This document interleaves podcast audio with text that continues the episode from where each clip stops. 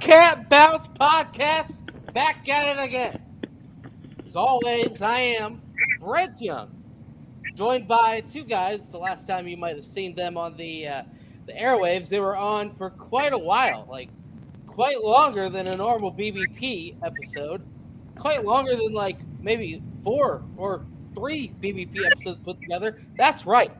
The Subathon Marathon MCs, Aaron Smith, Chad Brendel. Guys, this is the BBP, not the Subathon.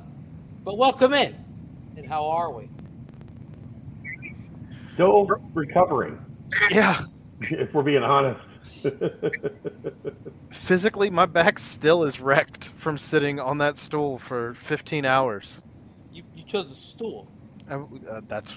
Yes, I have a desk that is elevated that has stools that go with it, 2 of them. And, yeah. Well, good. Chad, good to hear that you're doing all right. Little exhausted, but you know what? We'll bring the power. We'll bring the pizzazz. I did 3 hours of radio today, so I'm getting my mojo back. There we go. The sad thing is you guys cannot go to Danco Transmissions to get your backs fixed and your throats checked and whatnot, but you can go to Danco Transmissions to get yourselves. Actually, Ed, I'm down for 8-8, man. I'm down for 8-8. Brent will be by himself from 8-8 if he wants to go 12 hours. Yeah, we'll see. But you can head to Danco Transmission. You get $71 off. Any purchase over $100. It's a deal, man. That is a deal. Danco Transmission. Danco Joe was on that subathon. He was loving life.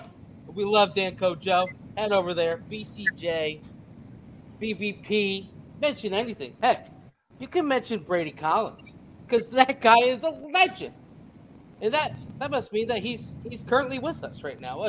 Well, fresh back from Mexico, Brady Collins back to the BBP. Brady, hola, ¿cómo está? Estoy muy bien, ¿y tú? Muy bien. Doing great, boys. Always a pleasure to get a normal Monday back under the belt and join you fellas on the old podcast here. Always great to have you. Pleasure is all ours, believe me. Especially after a tough loss on the basketball court over the weekend. But you know what? We'll touch on that later. This right here is about the budding success and happiness that is oozing from the football program. Brady, we've got to ask you, first and foremost, in Mexico, how was it? Were you able to enjoy yourself, take a deep breath, a little relaxation? I was. I'm not quite the vacation type. It's not like I don't love going to places and all that stuff, but just the way I'm wired, the way my head is, and just, you know, I feel like I can relax, but I can't relax because there's always something I'm thinking of or, you know, planning ahead and just checking in on the guys, all that stuff. But, you know, I'm so fortunate. I got a great staff, fully entrusted them. And we got, you know, a bunch of veteran dudes that, you know, really run the program. So it was awesome to get away, you know, with Coach Fick, his wife, some other of our coaches, and just, you know, get a little one-on-one time with my wife because, you know, we don't get to get out that much because with the kids and all that stuff. And it was just fun. I think it was Thursday. You know, I'm just sitting there laying at the beach and I'm just like, I am totally good right now because, you know, I even said it. I don't even think I've still like appreciated. I mean, of course I've appreciated, but like, you know, really take in the past season and just everything that happened. And, you know, I kind of got to do that there and also just think about the current team and the guys and, you know, what's coming and what's ahead. But it was great. It was a lot of fun. Definitely would recommend it. And hopefully one day we'll go back. Did you find yourself like waking up at 6 and or 5 and running down to the weight room and turning on the strobe light on your phone and pumping out some squat reps, or were you able to at least get some sleep? No, but, you know, I think even my wife was giving me shit because, you know, I slept in till like 6:30. And I mean, she's like, you don't want to go work out? I'm like, no, So I got my workout, you know, on the beach. There we go. Take us through when everybody found out that the Fickles were taking the family, the entire family, on vacation. That had to be a happy Christmas present moment for everybody. Yeah, I mean it was surreal. You know, we're at Prime downtown, the staff Christmas party, and you know, we sit down after a few drinks, and you know, they make this big speech. And I open it and I'm like, what is that? And like my wife's like telling me what it is. And I'm not gonna lie, like the first thing that's in my head, I'm like, well, I got work. Like, you know, we're gonna be training those days. And, but you know, we had to do it. It was, you know, much needed and well earned. And, you know, again, just so grateful to work with Coach, to be around him, and just, you know, the way he treats us and, you know, empowers us. Me especially, you know, and it was awesome. Now, did Amy run the entire itinerary for the whole trip while you were down there? No, Fick had a spreadsheet. He had every minute planned to the T. Of course, Amy did. Yeah, she did a phenomenal job, you know, setting up everything, and you know, Miss Sherry helping her and doing all those things. I mean, I even sat up at Sherry's desk, and she helped me film out like all the forms and all that stuff, and it couldn't have been any better. So what was happening back in Cincinnati while you were down there? Were you keeping tabs, or were you able to put the phone, leave it in the room type situation, or what exactly were you able to gather the intel when you're able to get back? Yeah, I mean, of course, you know, I texted my guys, but I also, you know, I trusted them, and I didn't want to, you know, pry or be like, how'd everything go? How was this? How was that? Like, because I felt good. And, you know, Coach and all of us wouldn't have left if we didn't feel good about that. And, you know, the leaders, they did a good job of keeping me informed, just saying everything's great, had a great day, enjoy it, Coach, all that stuff. But you know, I kind of used my iWatch more than anything. So I kind of made the rule when I was down there. I'm like, all right, I'm not wearing my watch because, you know, I just really wanted to kind of, you know, really embrace the so-called vacation experience. So we asked Fickle this while he hopped on with us from Mexico. But while on vacation, what was Brady Collins' drink of choice? They had these, oh, man, what were they called? They had them... It was called, I mean, obviously, as soon as we landed, I had a Modelo, so that was great. You know, obviously, they had the Coronas, they had Tecates, they had the Pacificos. But I think it was called an iceberg. And, you know, a bunch of places have their own version of it. It's pretty much, you know, a margarita with the Corona poured in. But this one was a Corona poured into a glass and then a frozen margarita on top. So it was like... It was good. It was really good. Can't go wrong with those. About sounds pretty tasty. Yeah. I have a Corona problem. Nothing wrong with that. They do nothing to me. I can drink 100 of them, and I'm just like, oh, when's the drinking gonna start? That's not a bad thing, though. You know what? No, I love it. It might just be me, but I think I'm taking a Modelo over Corona 100 times out of 100. That's what I'm saying. Like, Coronas do nothing to me. I'm invincible. An ice-cold Modelo. Mm. I'm a Dos Equis guy, Brady. I like a good Dos Equis from time to time as well. Dos Equis is nice. Absolutely. Dos Equis is really good. You know, I really like – my wife and I, we drink Pacificos every now and then. Those are really good as well. Yeah. Yep. You know. Tecate. Tecates aren't bad. Aaron was a man after your heart during the subathon. He was doing Natter Days Friday night. Oh, there you go. There you go. How many total, Aaron? Choice. How many total? I think he lost count. I had 11. That's not bad. It's like the equivalent to 11 Mountain Dews. Right?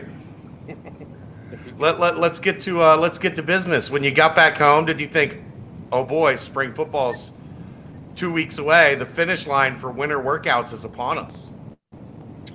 Yeah, no, I really did. You know, that's kind of like, you know, one of my things every day. It's why I get in so early. Is that's kind of my time just to even go over the day's schedule, kind of check, you know, the next day's schedule, the week, just so, you know, because I'm always giving the guys heads up and telling them what to expect, and you know, getting back Saturday night and then spending the day Sunday with the kids and all that stuff, and hitting the ground running today. You know, it was like, oh wow, like, you know, next week we start spring ball, and it's like, whoa.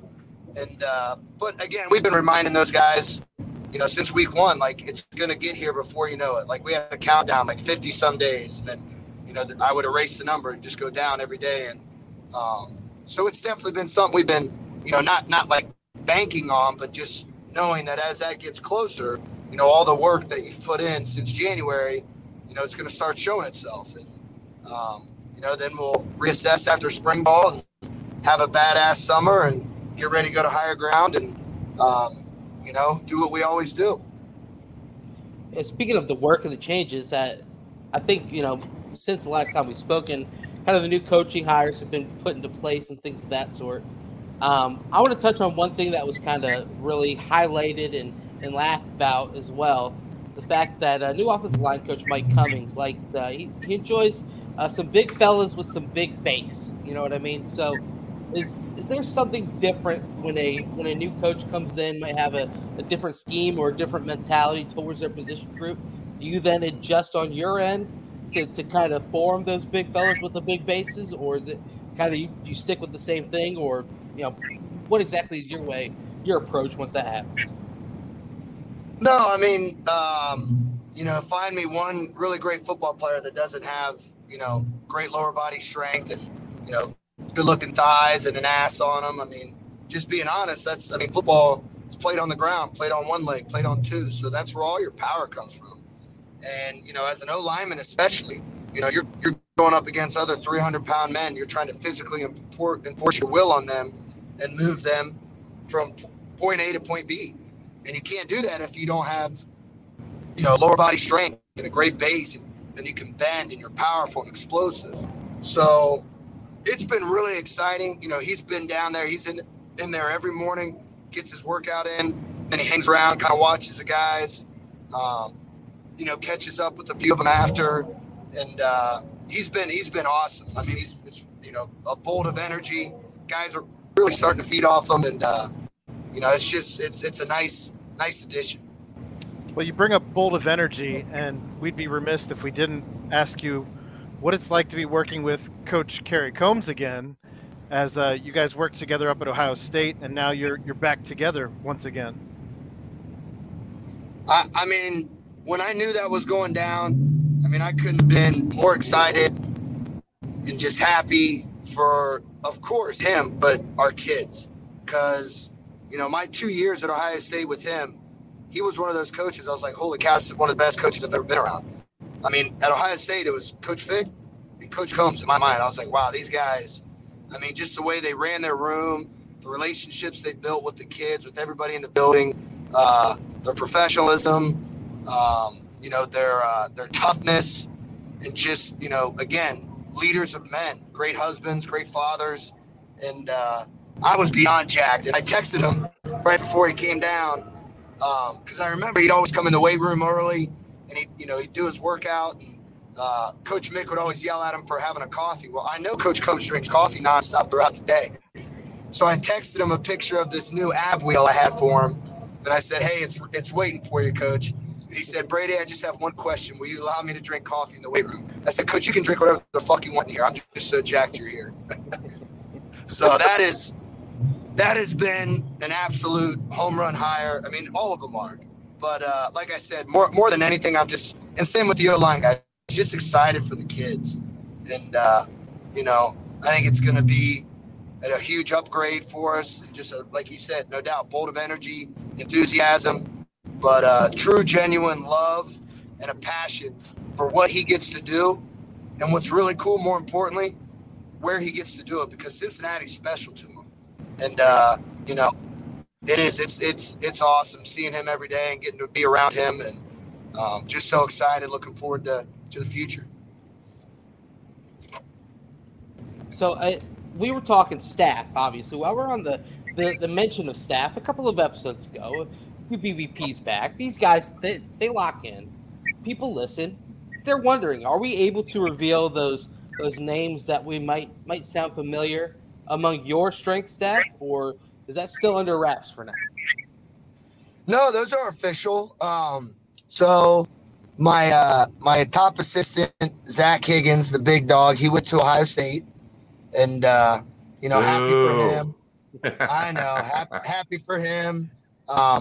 It kind of aligns with his wife is in med school.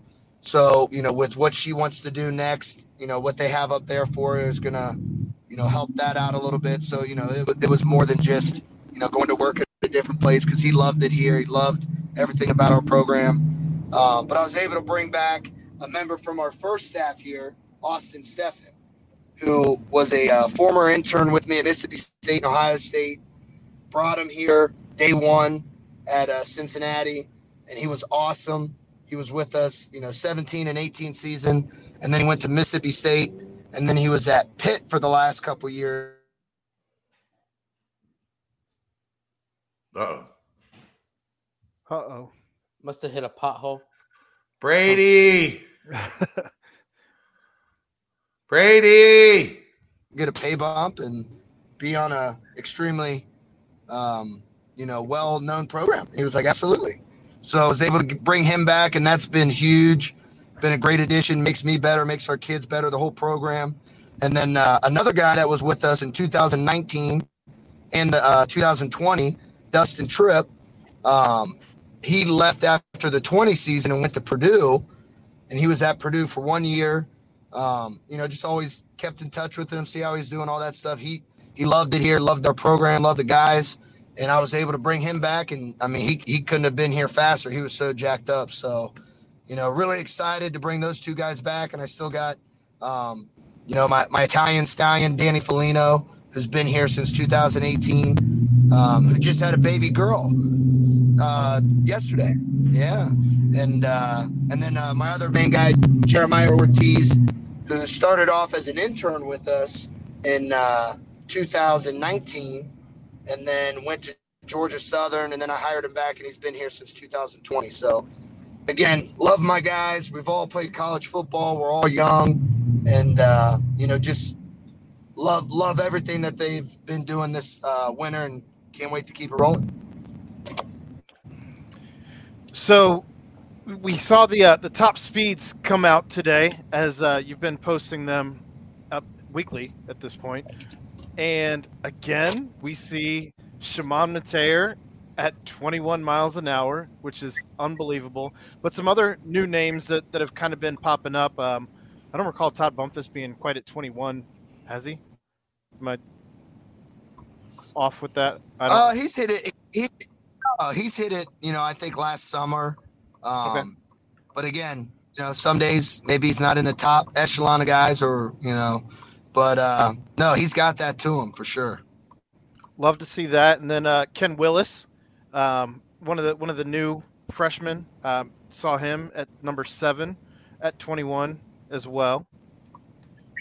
Yeah, I know a guy that was, touted as a really fast speedster coming in. And, again, first day when we do all of our testing after the dynamic, you've never done anything like it. Your anxiety's through the roof. You're probably nervous. You're never going to test extremely well. So, when he ran his 40 and, some of the coaches were like, oh, I thought he was faster. It's like, it's all good.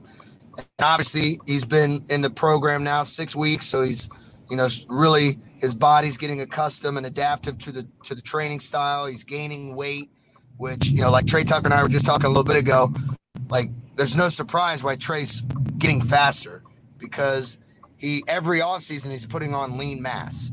Like last year, it was like, all right, let's be 175. And what happened when he got to 175? Well, holy shit, he's faster. And then this offseason, I was like, dude, let's get to 180.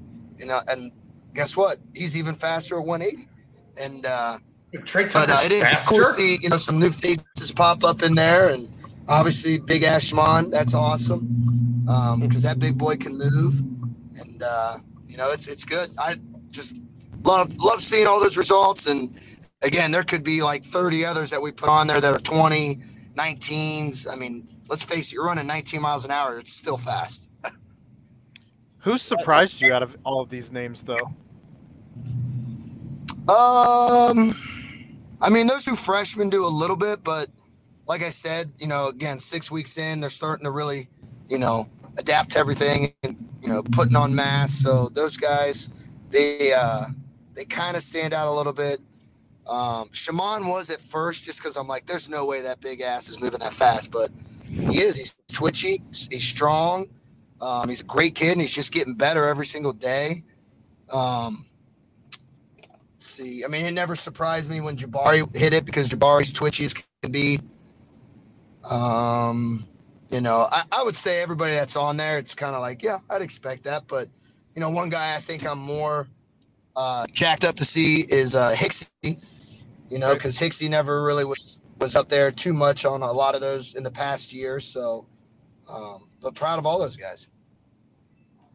Mardner was on there, I think, last week. Can you kind of just give us an update about how he's looking in the weight room? Because I know obviously it was a player that came in as a transfer a little late and needed to maybe add something to him. How's he looked so far in the weight room? He's been really, really good. I mean, you know, came in, great attitude, you know, was vibing right away with how we did things and how the guys train and get after it and, you know, coach each other up and hold each other accountable. And, you know, he came in like every great transfer that we have in the past has done. He, you know, kept his mouth shut, kept his eyes open, listened, followed the lead of us, followed the lead of the older guys. And he's been humble and just, you know, he's been grinding. And the past 2 weeks, you're really starting to see, you know, similar to those freshmen, even though he's a little bit older, like he's used to the style now. He's used to the tempo. He's used to, you know, straining a little extra and, you know, really taking key to the little details of everything. So, you know, he's only going to continue to get bigger, faster, stronger and all those things. And I can't wait to watch him in the spring. And then, like I said, reassess and have a great plan for him in the summer. You've had a couple weeks under your belt now, and obviously there was a ton of leadership. You lost 30-plus seniors last year, and a ton of leadership goes on to greener pastures. And now you see a new leadership starting to take place. So who are some of those new leaders that are emerging through these first couple weeks of getting back together in the weight room?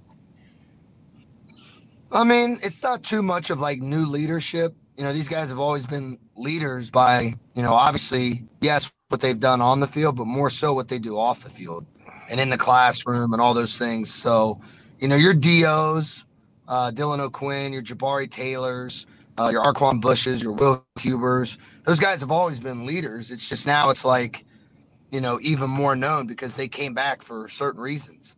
And it wasn't to have more statistics. It was to keep what we have going and to, you know, continue to leave that legacy and standard of this is how we do things, this is how we do everything.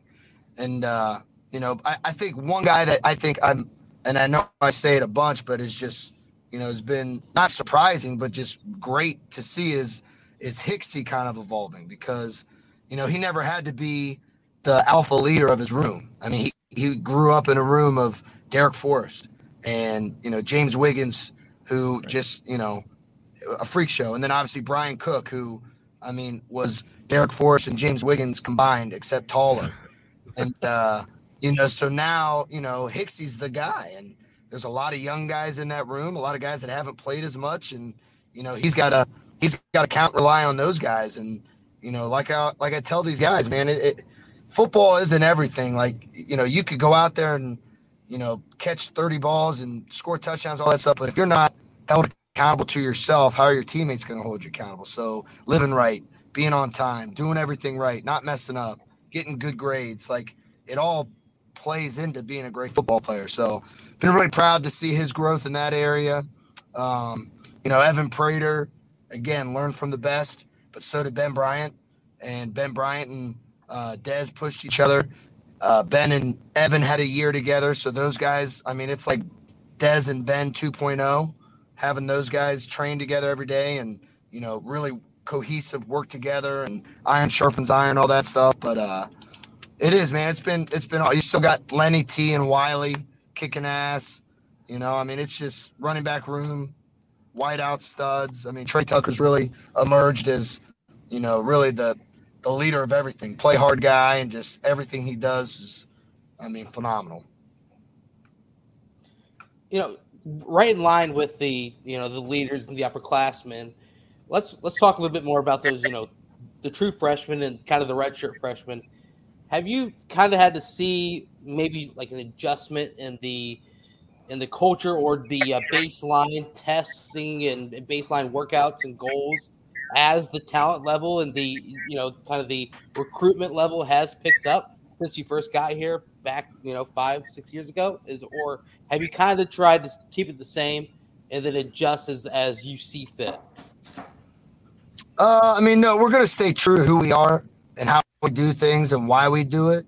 But you're always adapting. You're always involving. You're always trying to develop yourself as a coach as well as the team. And, you know, I think I said it before, but that's what I love about every offseason is, especially in January, your team is born in the offseason. So no matter what happened the year prior, you know, even like in 2020, the COVID year, and then all those guys came back. Well, the team was still different. There's still, you know, a mix of, a lot of older guys and this and that. But, you know, I think what's really cool is, you know, I don't really give goals to guys like, hey, you know, you need to bench this, you need to squat this, you need to run that, because, I mean, really, you're setting individual goals every single day, and we're breaking them. And then we're going to set a new goal, like just like in the game of football, just like in the game of life. And, you know, obviously I wouldn't lie, though, as the recruiting has enhanced, it obviously helps, you know, in the development area. I think there's going to be a really cool graphic to see here soon, you know, talking about our program as a developmental program where, you know, I think it was a big article that was released where they reclassified our 2018 class as the number 4 in the country. And it's like, you know, I was telling Fick, I was like, well, they're going to have to update that again next year because there's still some guys here from that class that they're not done. And, you know, we take pride on that because stars don't mean everything. And, I know Coach says it all the times. We get the right ones, and that's what matters. How fun is it to find the next right ones, right? I mean, you did such a great job of it through the first iteration of this program. It feels like this is the second, like the sequel almost, the start of the sequel. How fun is it to be like, all right, which ones are the next? Who's the next Defoe? Who's the next Kobe? Who's the next Dez, you know, along those lines? Yeah, no, I mean, I kind of watch how I say things sometimes just because, you know, I never want guys to live up to the guys before them. Like, of course, but you know what I mean. Like, here's a better way to put it. Here's a better way to put it. How fun is it to know you're about to find a new you're about to find a new set of leading characters in this story? Yeah, not that story anymore. It's a new story, and you got to find new leading characters. Yeah, no, I agree. That's the best way to put it. That's kind of my whole motivation to every individual is, you know, everybody writes their own story. They write their own legacy, and, you know, we're so grateful to have the Derek Forrest, the Kobe Bryants, all those guys before us. You know, the Des Ritters, Majes, and you could go on. And it's, you know, those guys look up to them, and they're enshrined in our weight room forever. Like, there's pictures of them. Their names are everywhere. You know, all the awards, and, you know, just all that stuff. And it's very exciting because, you know, like I said, there's going to be a lot of familiar faces that now are in, you know, kind of promoted as the faces. And rightfully so, those guys should be. But it kind of is exciting to sit back when you think about that. You know, I mean, I think my guys and I were actually like talking about that a little bit today. We were looking at the, you know, the college football playoff poster with all the faces on there. And it was like, oh, all those guys are gone. That's cool. But it was like, whose faces were still on there? You know, Wiley was up there, you know, and it was like, why? Yeah. And I mean, we know Trey Tucker's going to be up there, and Dio and Jabari and, you know, all these guys. And, but yeah, no, that's a great way to put it. It is. It's very exciting. And then you put Eastern Michigan's poster on the wall, and you were like him. No, we pull up his old, first day picture. We put that up there, Skinny Ben. That was my favorite part when he transferred. They put a picture of him up in the UC like his UC uniform, and everybody was like, "Man, these edits are getting crazy. that looks so real." That's how good they are, you know.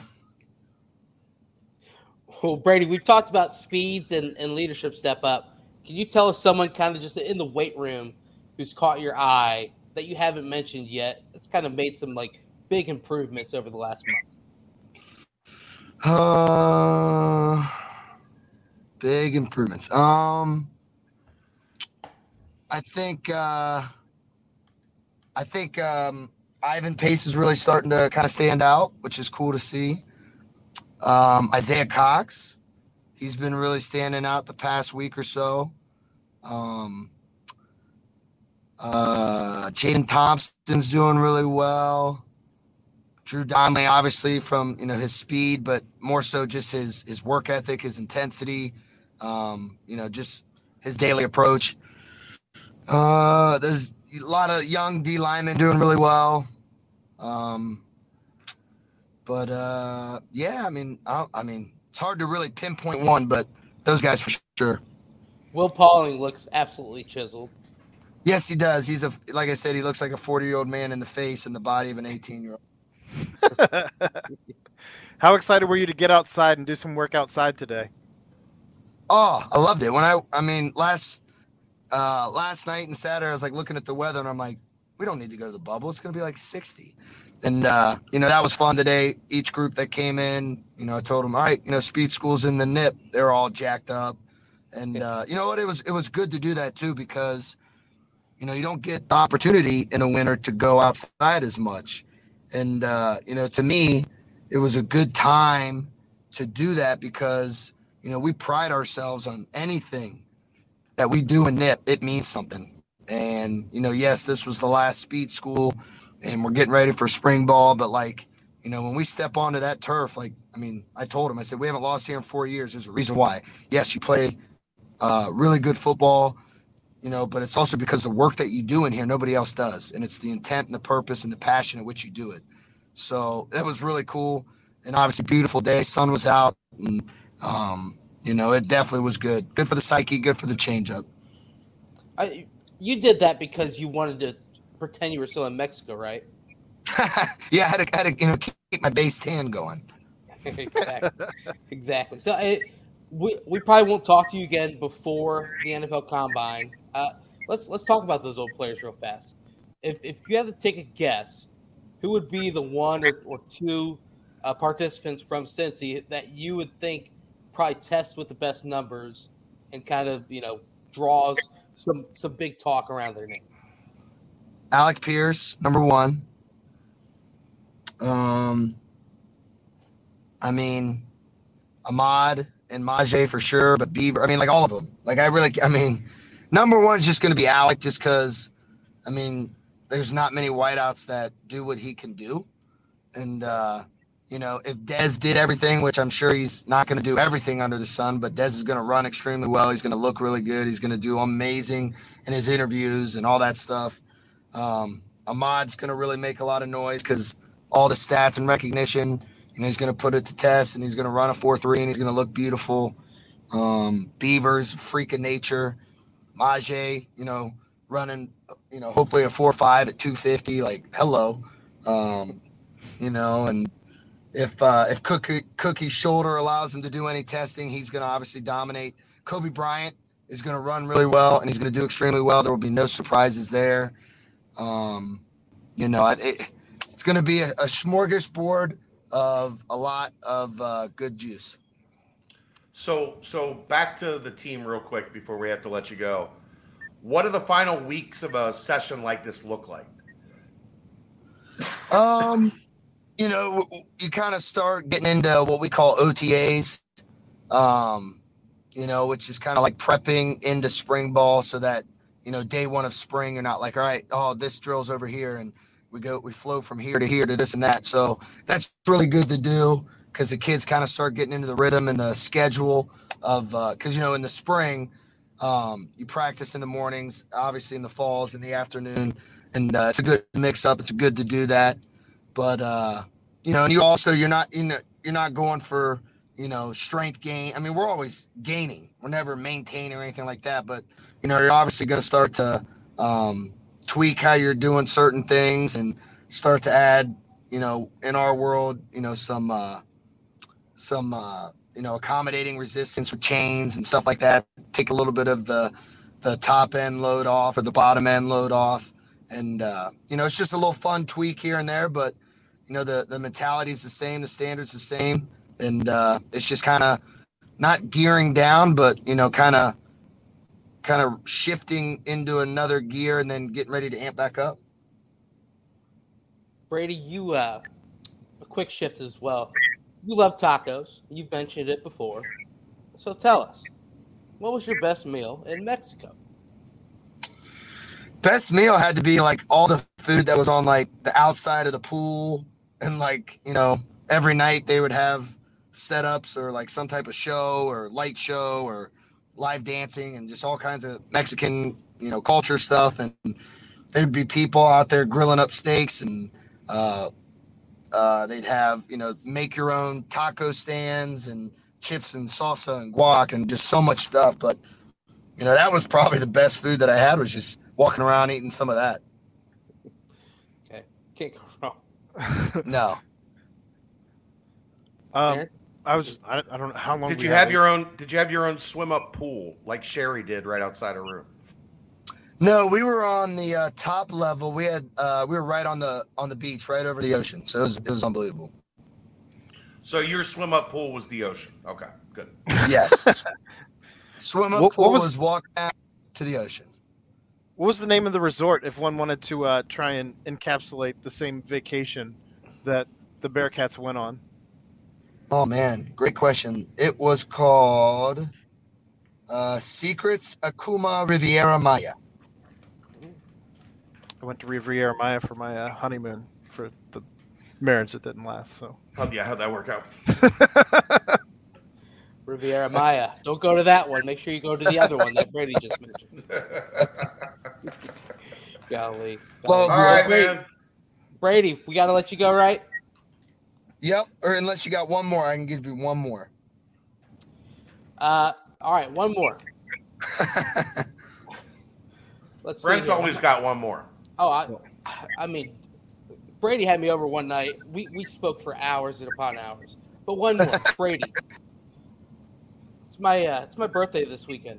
I'll be in town for the basketball game. You got time for me? Absolutely. Come down to the dungeon. There we go, baby.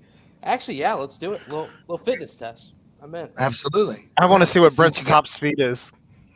My top speed, Catapult couldn't even compute it. They'd 12. Say too slow. How many tiers do you have? 6 tiers? I'd be on the 8th or the 10th. I think it starts at 10, then it kind of dwindles down to 7. Okay. So there you go. Don't sell yourself too short. Thank you. Too fast, too furious. There you go. You're right. All right, Brady. As always, thanks, Coach. Oh, appreciate you guys. Look forward to the next time we catch up. No doubt. Have a good one. Thanks, Brady. See ya. See you, man. The legend. One Brady Collins. Brent said to me during the game yesterday, this should be good. We're gonna have to get Brady on tomorrow. With the way it was like, no, they were down like 16 early in the second half. Like, I think we're gonna have to get Brady on tomorrow. I was like, probably right. Yeah. Now, did he tell it to you though, or did he whisper it first? Well, so the farther the game got on, and the louder the crowd got, the quieter Brent got when he was trying to talk to me. And there's like, they made a couple shots in the last, like right in that final minute, and he leans over and he whispers something to me. And I was like, I can't hear you. Like, talk, Brent. You're the back at it. You're the loudest dude on the planet. We're sitting 3 feet from each other in a there's 10,000 people in the arena making noise, and you're whispering to me. Have you guys seen the movie Don't Look Up? It's out there. Yeah. It's got awards coming for it. You know, the meteor is coming towards Earth, an asteroid, if you will. And they're trying to slowly tell people about this sad disaster, and it's just falling upon deaf ears. I was seeing this sad, crazy disaster, and I was getting quieter and quieter. It was falling upon deaf ears. That's all it was. But no. He thought I was mad at him for talking to me, and I'm like, I can't hear you. To be honest with you, I've been going through a little bit of a bug. I'm over it. I was over it yesterday, but my hearing was just all stuffed up, you know? So I'm not going to lie to you. We got to the interview room, the press conference room. Yeah. I couldn't hear a word anyone was saying. And I was like, are we just being really quiet right now? Or what's going on? It was a comment. Thank you, Brian Johnson. Good movie. I don't think it should win Best Picture. No. Not a great movie. Good movie. Not great. But I'm going to have a movie thing on this chat. You don't like movies, though. It's not that I don't like movies. I just don't have 2 hours to sit down and watch a movie. Right. Well, it's a busy job, Bearcat Journal. Yeah. Life is life. But I tell you what, let's touch a little bit more about the whole, combine obviously is a week away or week and a half away. But life still, is life. It is. Aaron, do you disagree? True story. It's a true story. Life is factually, man. Life is life. It's unbelievable, man. It's unbelievable. But yes, I agree, Brian. But no, it's awesome seeing recently you get some posts about, workouts and current numbers and everything. And then Dave Simone during the whole, senior week was saying, I'm not going to give much credence to Joe whatever who has, 150 followers saying this or that about Desmond Ritter or Sauce Gardner or different, players who were working out. But now you're starting to see these big time mentions. Mike Renner today said Desmond Ritter is the only QB I draft this year with a realistic expectation of him starting early on as a rookie. Matt Miller puts Sauce Gardner as his number one quarterback. Things are starting to become extremely real for this draft class where, we were kind of always high on them getting drafted up in those first round, second round, first day, second day, higher. But it's looking like they're even progressing higher as this entire offseason wears on. Well, as Brady said, these guys are going to test really, really well. He knows. He has trained them to this point. He is well aware of how these guys are going to test, how they're going to run, how they're going to jump, how they're going to look in shorts and no shirt. And it's exciting. So my voice is on the verge of collapse. That's good. After 3 hours of radio today and the subathon on Friday, I am... Keep the whiskey flowing. I am almost at a place of collapse in my voice, which... How many more days of radio? It's not good for somebody. It's not good for somebody who's got 3 more days of radio this week. Keep the whiskey flowing. Tea and honey. Gargle salt water. Oh, yeah, right? Yeah, I did a... quick story. I did a national tournament down in Dayton, Tennessee, and I had to broadcast 7 basketball games a day.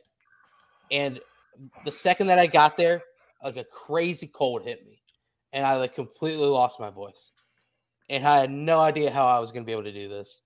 But you said, Aaron, tea, honey, and a lot of excitement, man. I somehow made it happen. But the weirdest thing was broadcasting a dunk contest on the radio. I mean, oh, that sounds awful. It was horrible. I kept on saying, "Oh my gosh, you should have seen that." Wait a minute, you couldn't see it. It was fun though. It was unreal. It was fun. But no, this football team, we mentioned how all these draft players are moving on, and I kind of asked a question to Brady about it as the recruit rankings kind of level up each year, year in and year out. Does it kind of change when these new players come in? Are they all of a sudden, are these freshmen to the level of what a sophomore was development wise right off the bat, because they are a little higher rated, a little bit further along in the process? And, not really. No. Yeah. I mean, they're maybe a bit more physically gifted, or right. They have maybe an extra tool in the toolbox. Mm-hmm. But you still have to come in and learn what this really takes. Like, does it maybe happen a step faster than somebody that took 2 years to figure it out? Maybe they figure out in a year and a half. You know that part is possible. But from the starting point, I think there's so much that you still have to mentally be able to, figure out and be able to digest, that I think you start pretty much where everybody else starts. I think you just, maybe you can read the book a little faster, right? Like right. Your words per minute are a little bit higher, if you will. Yeah, exactly. So take a player like, we mentioned him a couple of times already, like a JQ Hardaway. He might be one that, like you said, had the Spark Notes version, and he's already through, the first semester, if you will. But, right. Another player who Aaron was able to mention was also on the speed list today. Oh my gosh, his name is escaping me. Willis. Yeah. He's a player who, he camped, he performed really well. They loved his speed. And like Brady said, he comes in a little timid and also probably coming off the injury as well. So maybe it's players like that take a little bit more time to get up to speed. And once he's there, it really shows. Seems like at 21 miles an hour, he's up to speed. That's a good way to put it. I see what you did there. Good way to put it. See what you did there. Good way to put it. So what? Spring practice starts on the 5th. Do they squat fest then that Friday right before spring practice, or is that completely in the summer? I'm trying to remember. Squat fest is a summer deal. Right. Okay. Yeah, I was trying to remember. That's it's basically the final thing they do before they take a little bit of time off in July and then get ready to report for camp. Right. So it's kind of the end of the summer workout program. Man. I mean, this seems exciting, and as spring practice draws near, it's gonna obviously we'll be able to kind of nitpick and break down things. But you guys spoke with Malik, and it seems like he kind of was peeling back the curtain a little bit on the defensive line and things of that sort. And in his voice and the way he was talking about the team, it seemed like there was a subtle confidence, as the young players are getting older and improving and everything like that. So it's going to be fun to watch, especially, as we're going to be able to bring it to you every day. I'll be there. Day. You will. There's no doubt. Every single day. I'm excited. I'm ready for it. Like I spring football is always one, I like it more than camp because I don't have to drive to higher ground every day. I just have to drive to campus every other day. Right. Which is good. But there's a lot more unknown in spring ball that gets answered. Right. And then by the time you get to the end of spring ball and the spring game, you have some answers about what things are going to look like at camp. And like I said, I don't think this is a new chapter. I think we already read the first book of Luke Fickell in Cincinnati is ended in Dallas, right? I think. And now we're getting book 2, and there are some of the same characters that are in book 1 that are in book 2, but the main characters kind of moved on outside of Fickell and Brady. The main, not just the players, but right. Denbrock and Freeman and Brian Mason and a lot of the lead stories in the first book are no longer here. And the main character of book 2 is still here, but he's going to have a lot of change in who tells this story. And that's fascinating. It is. It truly is. And yeah, it's gonna be something exciting to watch. And obviously we've got a little bit more time until we have a full deep dive into that. But well, we got one more BBP and then spring football starts. Think about that. Oh yeah. I mean, that's exciting. That is next Monday is our final BBP before we get to the start of spring ball on Saturday, March 5th. Mm. Love that. Are you guys going to all be in the house on that 5th? Saturday, March 5th, early, probably early morning. You might have to come down the night before, Brent. Right. Well, I'll be there this Saturday. It's an up in the air. There's a trip that I'm currently planning on going on, so we'll see. What country do you have a wedding in this country? I told you he'd have a wedding. No wedding. But it's a bachelor party. Little cobcation is what we call it. So it'll be fun. But no, it's going to be something that every single day I bet will bring a new story with it. So I'm definitely interested to hear what does stem from it. But wait, so you're getting engaged? No, I'm not getting engaged. That would bring a new story every day. No, I'm not. I'm not getting engaged. Sure. Would we have to broadcast an episode of The Bounce from your wedding, like Aaron and I? Man, sure. Make it like be the 12-hour one. What country would it be in though, Chad? I went to a wedding in France, and like, get this, this fucking guy. We literally we literally woke up and started like drinking and had little patisseries and different things of that sort, and I hate you. Just literally drank the entire day. Okay. And guess so when they like served? Guess when they served for you? Guess when they finally served dinner? 10 o'clock at night. 10 p.m. at night. Yeah, that's what they do in Europe. They're weird, man. No, it's insane. Got people that couldn't even stand up. It was fun though. It was a lot of fun. Party just wore on. It was good. What's that have to do with me and Aaron doing a podcast at your wedding? I was thinking it would have to be the subathon version because we're going all night. 12 hours. We're going 15. All night. All night long. Jesus. All night. But well, speaking of all night long, I've been thinking about yesterday's game all night long. It's been something that has been keeping me up. But before we mention that, as we transition into basketball, I do want to talk about one thing. Daniel Skillings. Oh. Wes Miller was on the subathon in a Philly coffee house, and then 1 or 2 hours later, witnessed one of the better dunks that you've seen out of a Cincinnati recruit since probably Gary Clark. Threw one down, and his highlight tapes, you go back and watch those, man, Gary was crazy. But that Daniel Skillings dunk was unbelievable.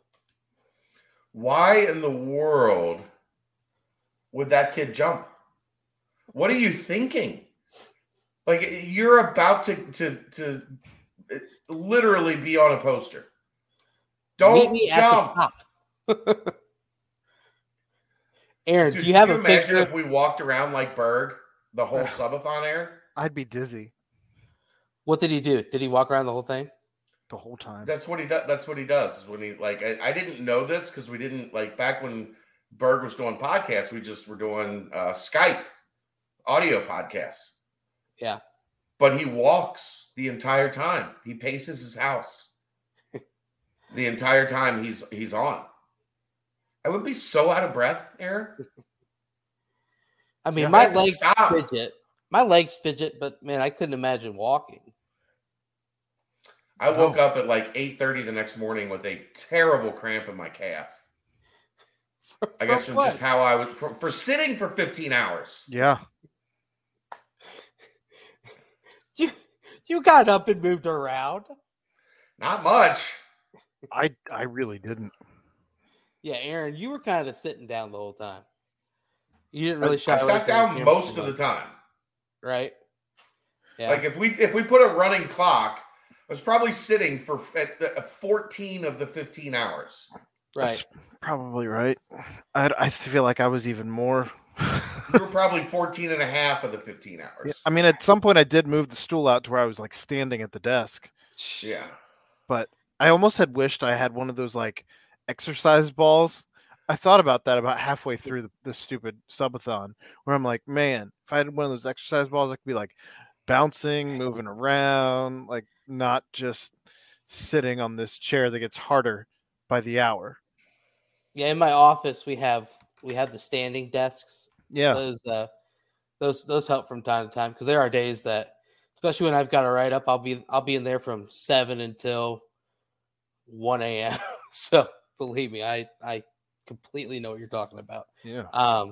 But yeah, so that Daniel Skillings dunk, first off, gotta mention that. Aaron, what were your thoughts when you saw the Daniel Skillings dunk, and how many technicals are being handed out if that was in a college game? Well, my initial thought was, I hope if I play this video on the subathon, which is what we did, that I can play it and it doesn't just jump and skip all around as videos tend to do. It was golden from everything that I understood. I think it worked. I did play it from Instagram, which normally I play videos from Twitter. Maybe that was the difference. I also had my computer instead of the computer here in Athens. Perhaps that was the difference. I wasn't, with other people in the house streaming other things and what have you. So I don't know. But that was my initial concern when I saw the dunk. Second, that dunk was nasty. We don't have anyone who can fly like that. And if we did, I'd be concerned that they'd come down funny and potentially be out the next game. So we haven't had a flyer like that. Who's the last person on this team that could dunk like that? I mean, can you even name the last person on this team who could dunk like that? Trey could dunk like that. But was his as athletic as that? Like, Keith for sure. Even then, Keith. Yeah, but I feel like he preferred the layup over like, I'm going to go two hands on you. Dan didn't go two hands. It was one-handed. I mean, yes, but I think Dan has. But like taking off from that distance, yeah, it had like some like, go back to like a James White feel to it. But I mean, Keith threw down. I mean, Jake could throw down. I mean, it just was like, I'm trying to think who really had that killer mentality. Who I like. I mean, if Jaren could rise up, like. That was like I don't know. Jaren on a fast break is absorbing contact and trying to lay it up. Daniel Skillings of Jaren in the house. Night. Awesome that they recognized him. I was waiting for it, and it came. And man, he deserves a lot because his senior year, man. I will die on this hill if things were as they could have been, and Mick Cronin was around for his senior year, I think Jaren is in the running for National Player of the Year. That's my take, and I don't think it's that far-fetched. But aside from that, yeah, great for him to get shout out. But that seemed like it was a fast break, and instead of just trying to lay it up, absorb contact, and get an and one, Skillings said, I'm going to go over you. And it's just, man, that's going to be a lot of fun to have on the team, especially with that kind of mentality as well. And then, of course, you in the midst of that, you hear the 2020 game put up by yet. So here's the biggest thing. Question. As the current roster constructs, in a quick glimpse into the future, because we're going to talk about the Temple game a little bit, but not too much. Skillings and Reed, how quickly are they implemented into what this team is going to do? Because it seems to me, watching and hearing and seeing both of them play, seems like they are as college ready. Probably, maybe Reed a little bit more at this point, just kind of body wise. I don't know. Although Skillings looks great. Are they immediate day one rotational big minute guys? Big minute guys, probably not. Rotational guys, yeah, probably. Dan's going to need to get a little stronger. I don't think Josh is going to have that problem. I think Josh will get up to speed pretty quick. in terms of the weight room, because he's already got kind of a bigger frame. Right. But they'll both be guys that warrant minutes. It's just, well, the other thing we don't know, like, what's the roster look like? Right. What are the subtractions? What are the additions? Do those additions play a similar position as Reed and Skillings? Like, we don't have any idea yet, but as we have talked about, they are definitely going to add some needed size and length into this program. And that alone should give them an opportunity to earn some minutes, if you will. And then Sage's numbers are getting better week in and week out.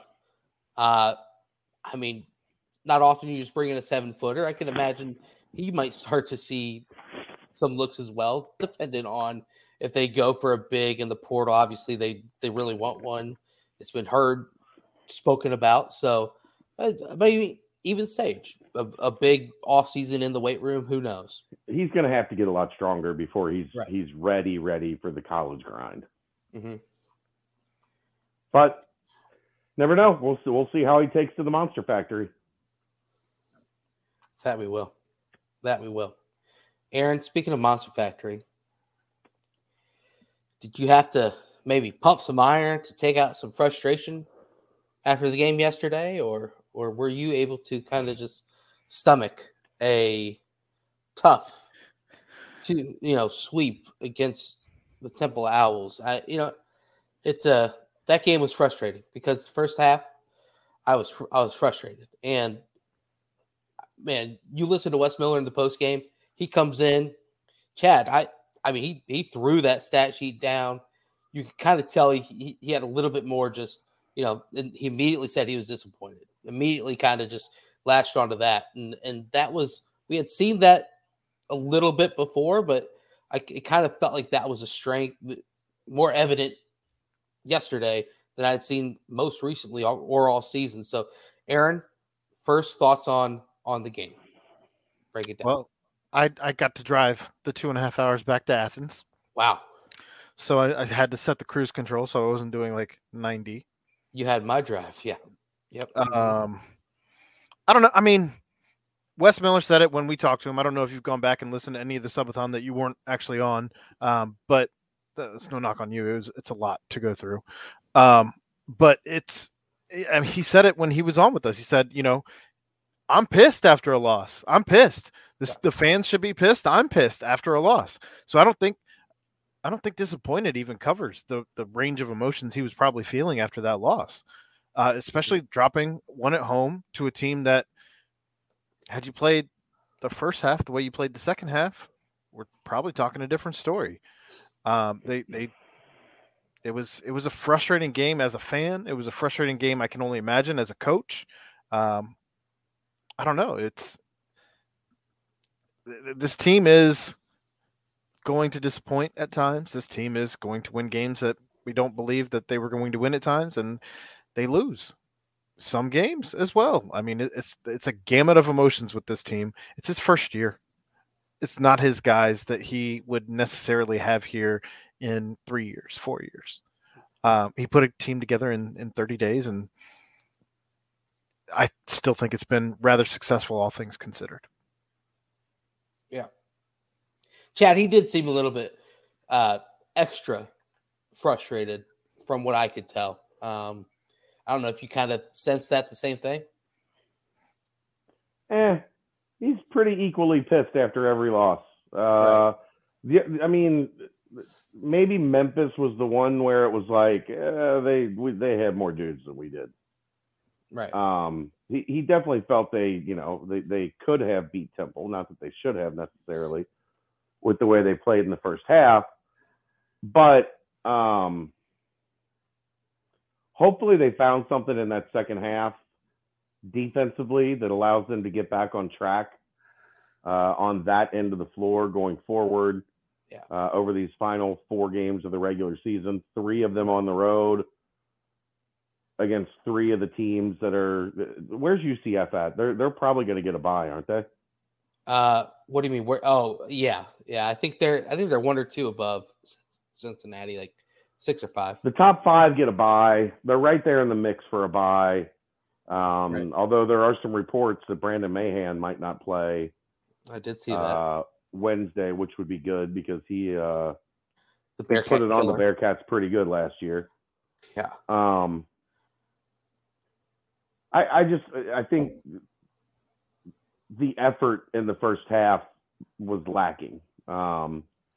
He won't make the excuse for them. I saw a team that looked tired in the first half. If not physically, mentally, a team that had played a lot of games in a short span. It's a Sunday at 2:00. You're asking them to get, and I know it's what's expected of them.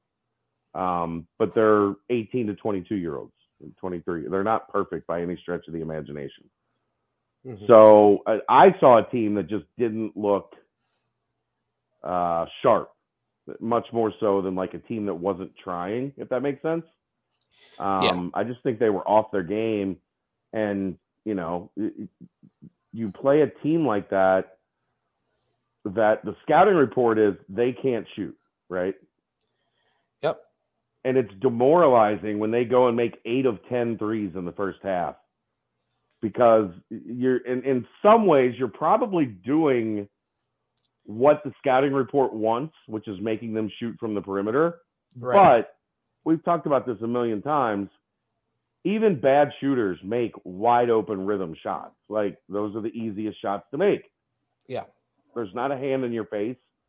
You're catching the ball in rhythm and you're just letting it loose. Mm-hmm. And they got, in the first half, they got a lot of those that led to that 8 of 10 shooting performance. And you get down, they were down, 19-6 at the under 8 stop. And that's mentally tough to fight back from. It's actually, if you look the rest of the second half or rest of the first half, offensively, they kind of got off the schneid and got up to, 34 at halftime? It's 47-33, right? Yeah. Yes. But I thought the biggest play of the game in terms of momentum happened, the biggest sequence of the game in terms of momentum happened right before the half. Yeah. Cincinnati's clawing back. They're down 11. They get a rhythm look for Davenport. They cut it to 8. And if you get a stop, you go in, you played a terrible half, but you're only down 8. And you're feeling a little bit better about yourself that you're starting to get some flow, and you got some stops toward the end of the half, and maybe things are feeling a little better. Davenport misses, they get a rebound, they come down, they hit a 3, they get fouled, they don't make the free throw. But instead of going in single digits, down 8, you go into down 14. Right. And then they came out, it looked like it's still struggling with the similar thing, and they get down 16 or 17 before they slowly start to chip away. And I just think that game would have been totally different if they go into the half down 8. And they're feeling pretty good about themselves, and that didn't happen. Yeah. And the thing about that final possession for Temple is that, yes, they are 330th in the country in 3-point shooting percentage coming into the game, but they have one guy. Not anymore. But they have one guy who is good, who is a good 3-point shooter, and that's Zach Hicks. And who was left wide open with a late closeout on that final defensive possession to end the half? It was Zach Hicks. Yeah. And that's who got the 4-point play. So, it just seemed like there were some breakdowns, like you said. And it's not because they weren't trying. They were flying all over the place, but maybe just like you said, it's a little bit, I don't know. It's inconsistent is the main word that you can really say about this team. And I don't know, consistently inconsistent. Yeah, that's very safe to say. And I think Justin Williams might have put that in his title or something along those lines. But no, it just is. It's something that this team. I mean, they beat Illinois. Like, Illinois went on the road. Can we stop with that? That was like a season and a half ago. Can we I know it was, Illinois but I'm just pointing out how inconsistent it is, and it just. you know, the ebbs and flow of the year obviously have hit the point where now everyone knows exactly what this team has, and I just don't think the firepower is there to respond to what opposing teams know that they want to do. So, and it goes back to what we were talking about on the subathon when I came on. You know, what's the? I know the easy answer is win. Do whatever it takes to win every day, to win every practice, win every game, this, that, and the other. But like what, you know, what now is the adjusted purpose within the locker room for the team? You know, do players want to, you know, send Abdul and Hayden off in a big way? Do they want to, you know, what kind of is the driven purpose?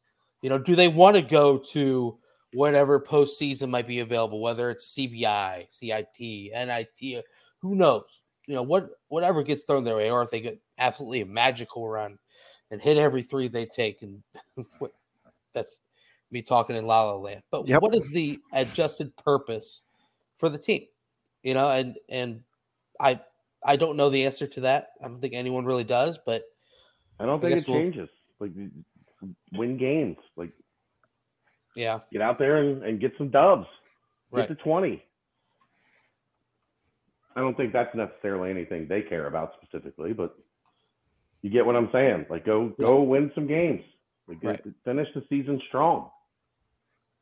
Yeah, I mean, you don't want to be like a stat sheet, you know, analyzer, but it's tough when teams completely are trying to take away Dave DeJulius, and that's evident.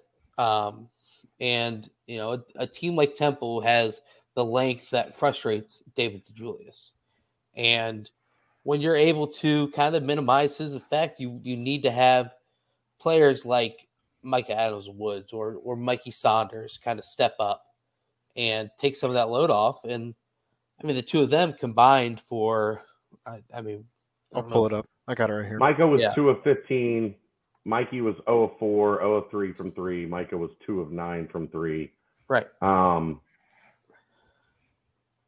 I'm interested with Micah. He is starting to see an increase in aggressiveness, an increase in the need for him to hunt his shot on. We saw DeJulius struggle with that last year, right? Where when the team really needed him to step up and do more, he maybe wasn't ready for it. I'm interested to see if going forward, maybe this is what Micah is going through right now, where it's one thing to know, like, okay, I'm probably going to have 5, 6, 7 shots tonight. Right. Try to be super efficient. Let's try to take the best shots that we can take, as opposed to, look, teams are doing everything they can to take Dave away. So now I'm going to have to step up, and I'm going to have to, like, be the guy that, you know, gets teams to back off of their pressure on Dave. That puts a lot of heat on him that he's never experienced before. Is this an adjustment period, or is this who he is? Because there's a big distinction between that. If it's an adjustment period, it means next year he's more ready to handle that role when necessary. Right. If this is who he is, then this problem is going to continue into next year, because it's not like teams next year aren't going to look back at this year and go, look, if you take DeJulius away, if he comes back, we don't know, you know, that decision is going to be, but if you take DeJulius away, they don't have anybody outside of Davenport that can score, and we don't think Davenport can beat us. Micah's going to have to be ready, you know, to play that role in a more consistent fashion. I kind of want to know your guys' thoughts on, and I mean, I am not a head coach. I'm not a coach. I'm none of that. But maybe it seems as if when they do pass Dave the ball, that's when the attention is completely thrown at Dave. So teams are blitzing ball screens, right? So, they're jumping him, right, and trying to get the ball out of his hands. So what if you have Dave bring the ball up? They've done that more. Right. And Micah excelled when he was kind of just that stand-up shooter, or, you know, finding his place on a cut and able to lay it up quickly before defense can react, and, you know, slashing and things of that. And I don't know. It just seemed as if when Micah has the ball, bring it up, kind of just eats some shot clock off. Then they get the motion going. It, I don't know. Have Dave bring it up. That might adjust the defense against him. And I mean, you're not going to blitz him right away. Yeah, but you can't. You are, because if you're doing that, like, you're setting the target. You're not running any offense, and he just has the ball in his hands.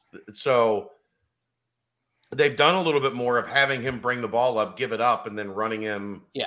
You know, there's been some baseline runner. There's been some, you know, multiple screen actions to try to get him a little space where he's catching the ball with the ability to play one-on-one, as opposed to catching the ball or handling the ball off of just ball screens.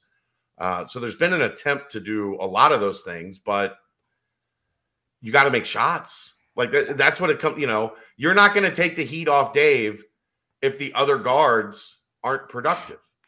Mm. It's the same as, like, if your team can't shoot and they just pack it in on you and say, come get some. Right. Well, correct me if I'm wrong, but they ran an awful lot of press, whether it be full court or half court. Temple in particular ran an awful lot of press on. Yeah, I mean, a lot of it was token. Like, they weren't really trapping. They were just doing it. You know, Cincinnati right now is having to grind through offense to try to make something happen. Right. And by the way, I just want to clarify for people, when you complain about standing around on offense, those guys are setting picks. Their job is to stand.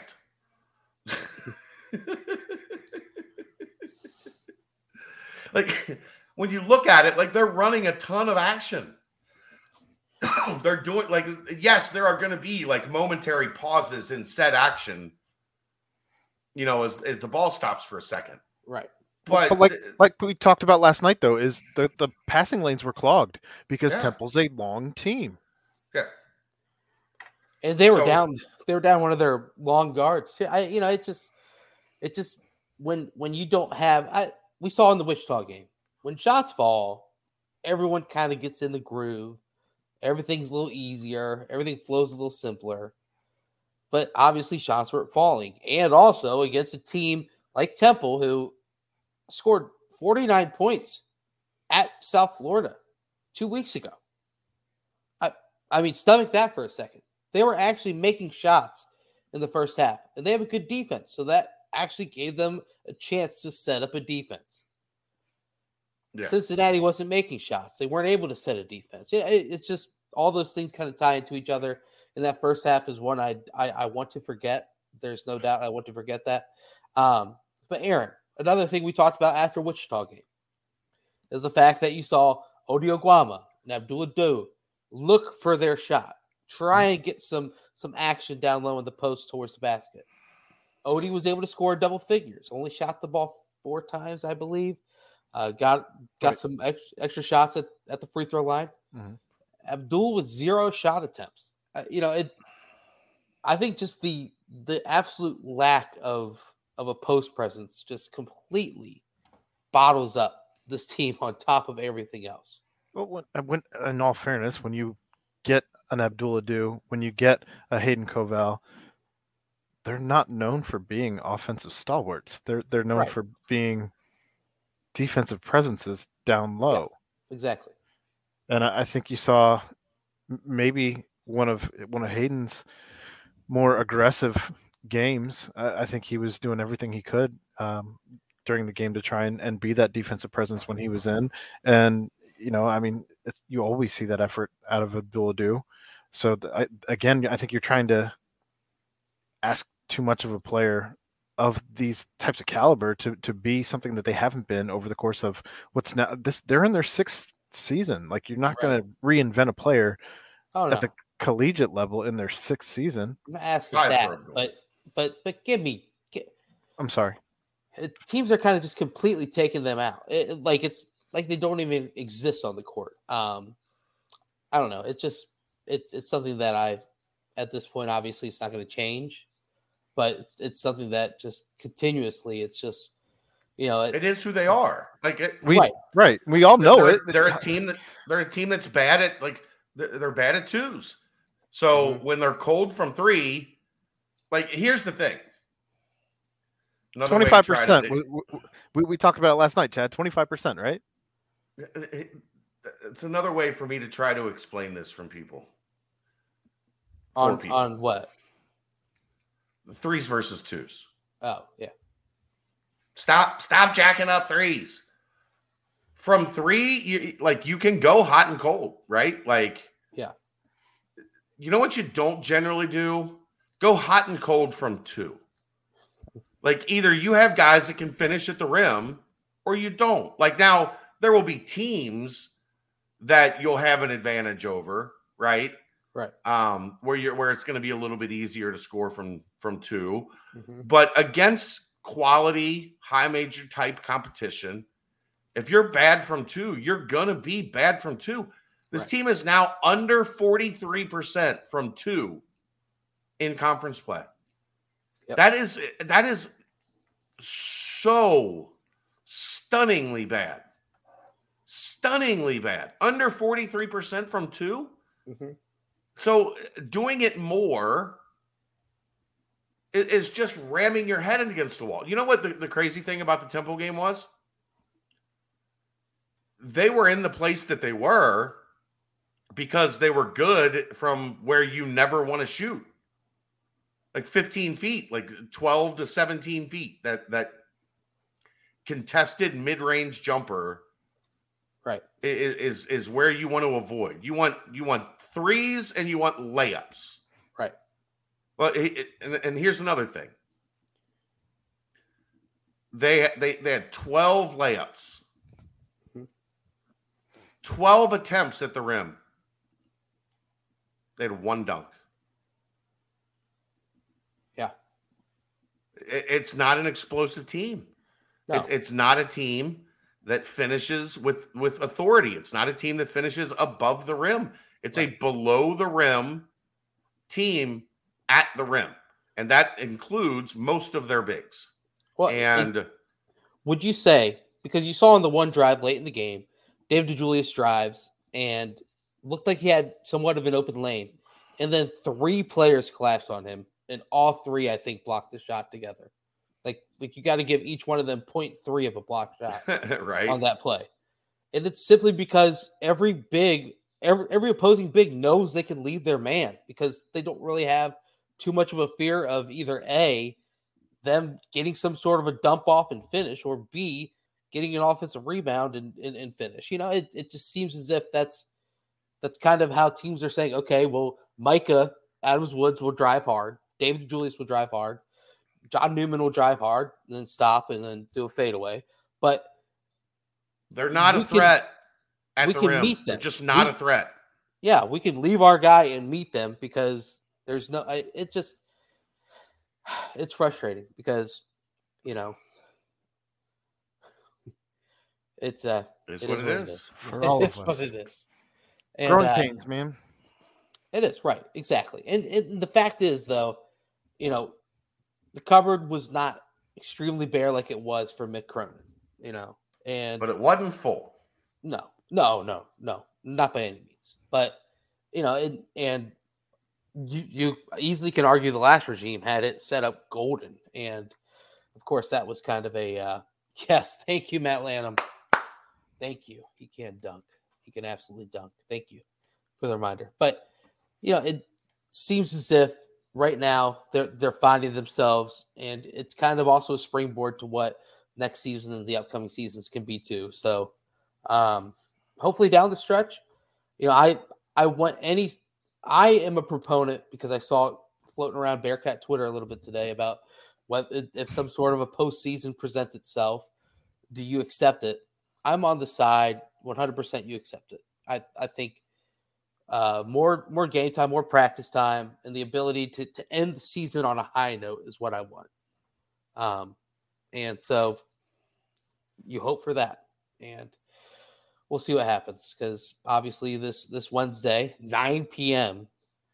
at UCF, that sounds like fun. And then, of course, senior night against South Florida, 7 p.m. So, I don't know. That sounds like fun. I mean, like a 9 p.m. tip, we always score low points at UCF. I mean, gosh. Did either of you by chance catch any of Bearcat Twitter last night? No, I went to my hole. How on fire things were about people blaming the student section blaming the lower bowl and the people upstairs who just were there to get drunk, and it's a mess. Just dial it back after losses like that. Just dial it back, take a beat, keep scrolling, or just. All things considered, I thought the crowd wasn't that bad. I didn't either. I thought when the moment called for it, the place was really loud. Yep. I thought, you know what? You know when the crowd is a problem? When the team is down 19-6 at the under 8 or the under 12 media timeout. When you score 2 points in the first 5 minutes.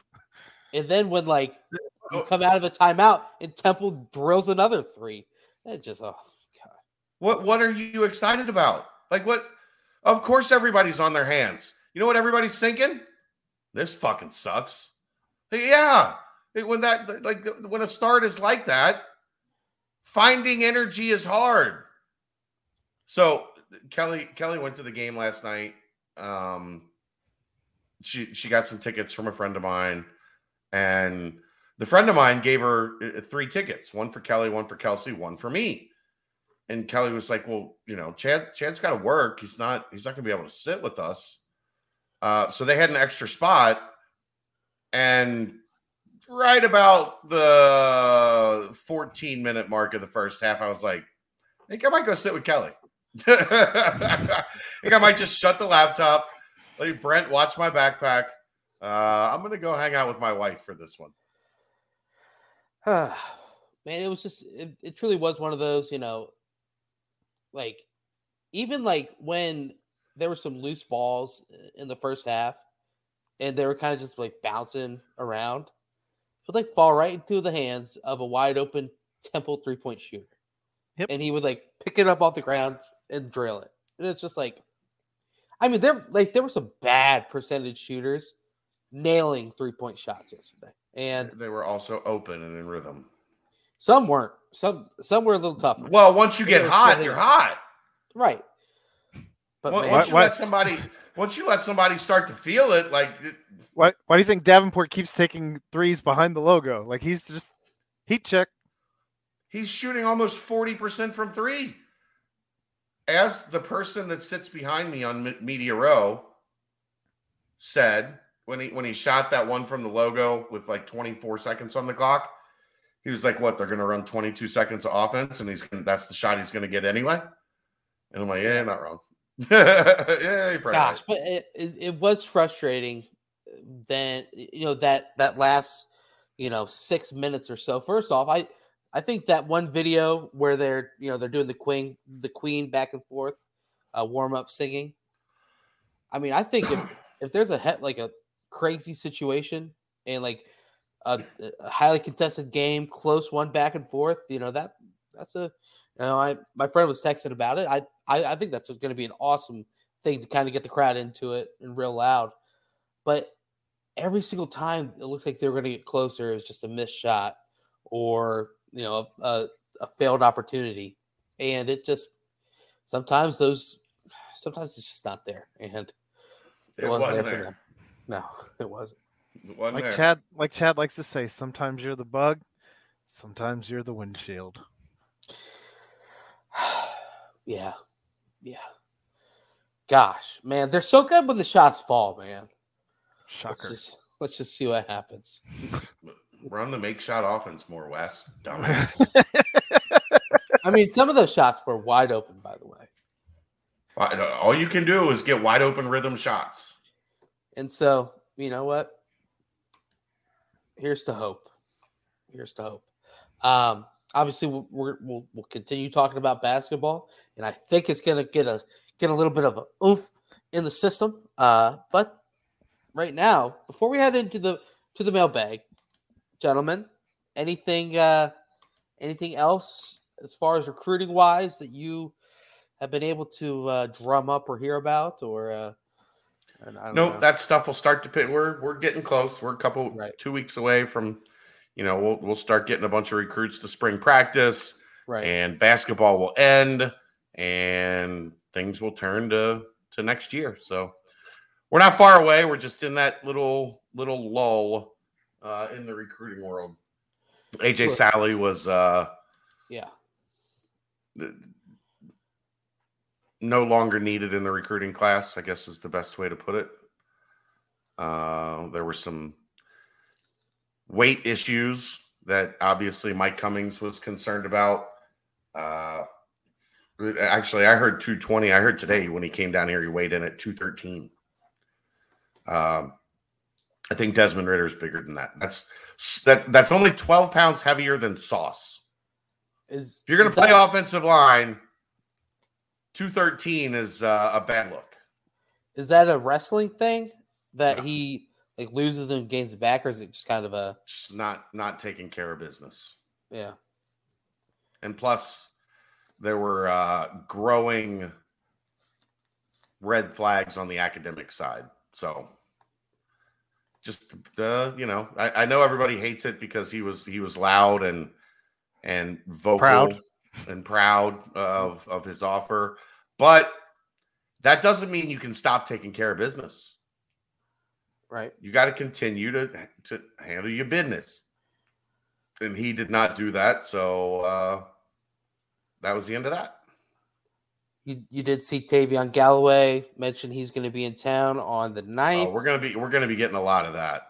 Right. So when they come in, is that just like a unofficial visit type thing? They come in and watch spring practice and talk to the coaching staff, kind of get a feel for what a practice, what the culture is like at Cincinnati, like what you're going to do, how you're going to work, what the game plan is for once you become a Bearcat.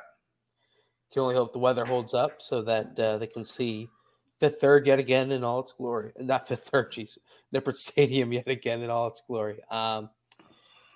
Well, guys, is it time for the that old mailbag? What do you say? There's not a ton in it. Not a ton? No, it's fairly light, and one of the questions in here was more of a request than a question. Do we say thank you to 513shirts.com? For handling the subathon? Yeah, of course. We're Mike and I from 513 Shirts are working on a new BCJ line of merch. Maybe a bounce, some bounce gear. How are we? I'm thinking we might have to put that on a shirt. How are we? How are we? I think it just needs to be Brent, a caricature of Brent. Just yeah, how and the words, we? How are we in a bubble? Yeah. It'd be beautiful. He's got groupies over here in the chat. It's gross. What do you guys think? You guys want a Brent? How are we? I wish I had a button where it would talk. No, you can do that. You can get little soundboards we could record Brent saying "How are we?" and play it anytime we need it. We could send like greeting cards or like our Christmas card every year, just the three of us together, and then you open it up and it's just a "How are we?" I like the idea. I like the idea of a shirt that just says "See ya" with you can't do the CPAW because it's trademarked, but if you could, that would be good. Well, you could funk it up a little bit, I'm sorry, what word was that? Funk. 15 hours, I'm still dragging. Uptown, funk it up. Uptown. Did you think I said that? No, I didn't. Hey, Dan one? I was making the joke, man. Come on. All right, so getting into the football version of the mailbag. Again, the mailbag's fairly light, so we'll hop right into it. Sorry, I'm waiting here for the bag to load. Since we're getting close, are the new locker room upgrades for football expected to be done in time for the start of spring practice? It would be nice to have it ready to show off to those non-official recruiting visitors. Do you really think they're going to completely remodel the locker room in 2 months? No. I mean, I feel like it was just being gutted, right? They just started like the second week of January. It's been going on for a month. No, it's a project. It takes time. They will not be done. Malik Vance said on the subathon, we're not allowed, like the doors aren't even open. We're not allowed to even look in there. No, they got a ways to go. That is something we've been pretty good about asking Brady for updates. We did neglect to ask him tonight, but next time we have him on. I did at the game yesterday talk to someone who has agreed to come on one of the podcasts, and it'll probably end up being a solo mission because I don't think this person podcasts at night. So Aaron and I could do it. Brent, you'd have to take off work for an hour or so, probably. Little lunch date. Little lunch, you know. It's better than coffee. Oh. I see what you did there. If you will, or even if you won't. So we're working on setting up something with John Cunningham here soon to just kind of get an update on everything. Probably wait until, I think tomorrow, the Luke contract is the board meets about Luke's contract. Maybe we'll give it another week or two and talk to John once, you know, things have settled a little bit and we can get maybe some more concrete, definitive answers on things like Luke's contract and the IPF and all that good stuff. A little State of Cincinnati address. I mean, we just had the two coaches, so we might as well get the AD. Amen. What a trio they've become. Although Dave, I think Dave has requested that one, so Dave might call dibs on Cunningham. How is his? You might have to fight Dave for it. He was no issue with rescinding him. I'm tired.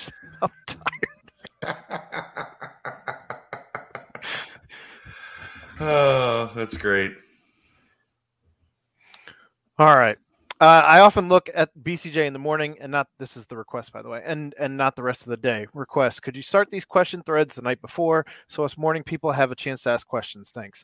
Especially we were during this regular season, the mailbag was jam-packed and we were going 2.5 hours sometimes to get through all the questions in lieu of the off season for all the sports. I think that's a fantastic idea. And I'll be sure to start posting those on Sunday evenings. That way we can potentially have more questions getting to the mailbag as things kind of died down a little bit, at least in the way of actual games to talk about. Well, we still got to your question, Bearcat Band. We got your back. We did. See?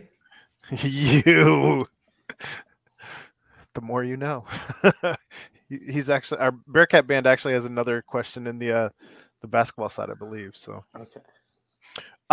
Any chance we can see some off-season special guests? Would love to hear from some of the graduating seniors, Cope, Royer, or digital team, Sharkey, Eichel, or the recruiting team, Lambert, Max. They would be really interesting, and I'm sure have some great stories. We always do guests in the summer, and summer being kind of after we get out of spring football. And you kind of get into those lulls where you don't have a ton of team-specific stuff to talk about on either side. So, yes, we will be bringing on guests. Of course, I'm going to do what I can to get Royer and Cope on.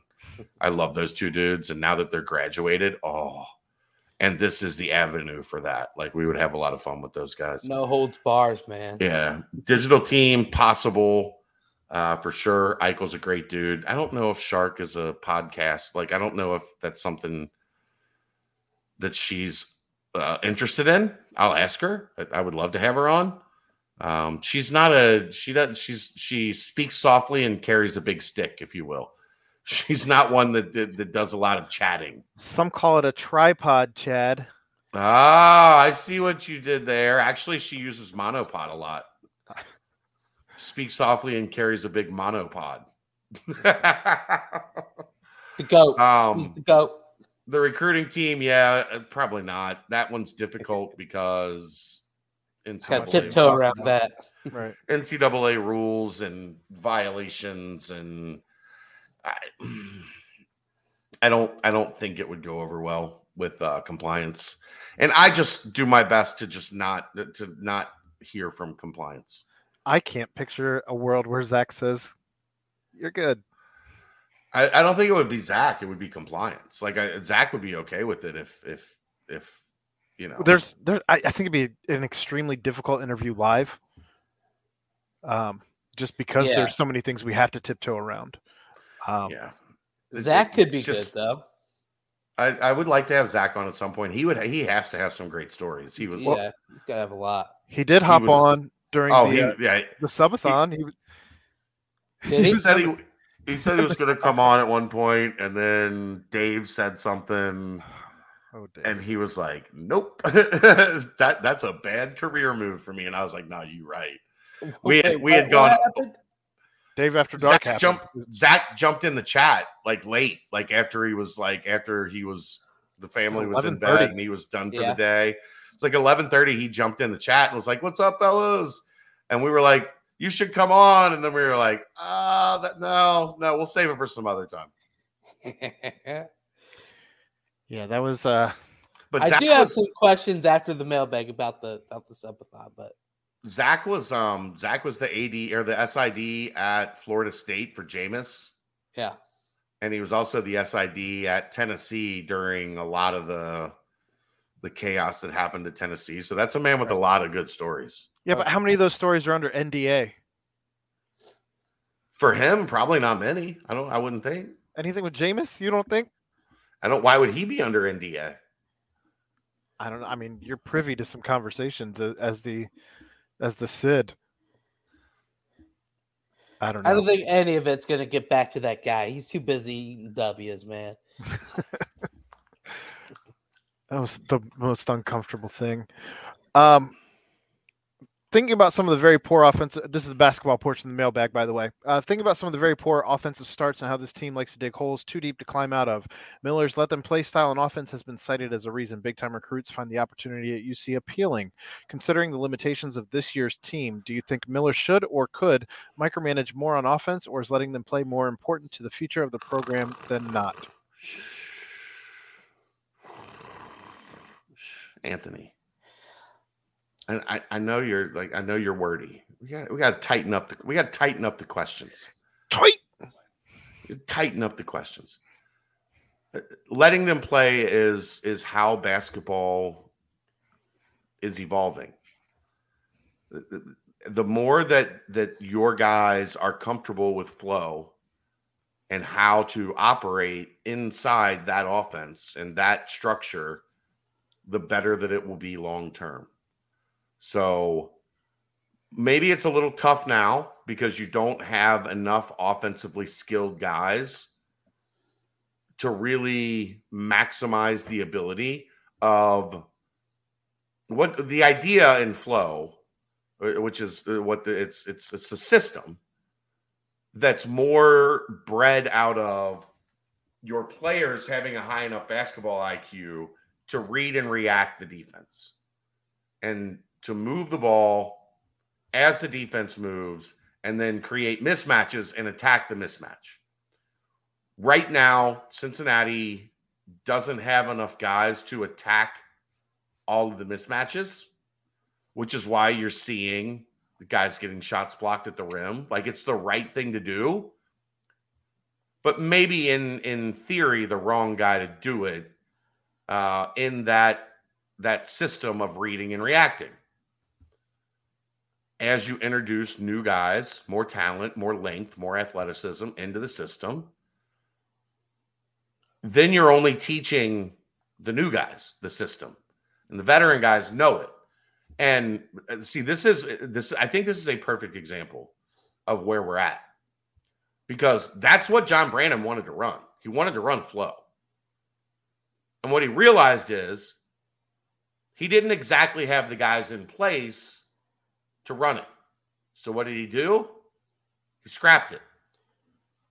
And he started going back to, let's have 30 design plays and counters and actions and reactions. And then you really get guys overthinking, especially when you're trying to do that on the fly in the middle of the season. And it's not something you've been preparing for up to the, you know, when you started using it. You're always going to need your handful of go-to plays. You're always going to need that in your back pocket of, okay, we need a bucket. Here's a play. Here's what we're going to do. And that's okay, because that's, you know, you're going to need specifics. You're going to need baseline out of bounds, sideline out of bounds. You're going to need down three with, you know, you're down four with a minute left. Like, you're going to need the hitters that you feel like are like, all right, these are the best things that we do. But if you're going to run flow consistently, it's not in a playbook, because it's your players feeling and reading and reacting to what the defense is giving them and understanding the next step. And that is an offense that you have to plant seeds and you have to grow as so that they can have the ability to read, okay, this team's playing pack line. Okay, this team's high hedging screens. This team's playing a drop coverage. Your team needs to adjust and have the understanding of what flow does against all of those different things in order to put the defense at the disadvantage. The more and more I watch, the more it becomes just abundantly clear they don't have a lot of guys good enough to put the defense at a disadvantage. And I don't think that changes if you're micromanaging. I don't think that changes if you're continuously trying to run flow. I mean, maybe you can squeeze, a tiny basket here, but how much more do you hurt? Because you're maybe trying to force a square peg into a round hole. That's been the buzzword of the day on the board. Like, you're trying to force a guy into something he's not good at, just because you feel like we need to run a set play. It's a fine line. There's no real right answers, but I think if you're a coach that believes we want to play that style, we want to play flow, like, long term, our vision is to have players on the floor that understand how this works and what our basic principles are, what we want to accomplish, and they can see and run it themselves. If you're going to do that long term, you got to plant the seeds and you got to water them. And if they take a little bit to grow, that's okay. I saw something today, a picture today that really caught my attention on this. Did you know bamboo trees grow underground for 4 years? No.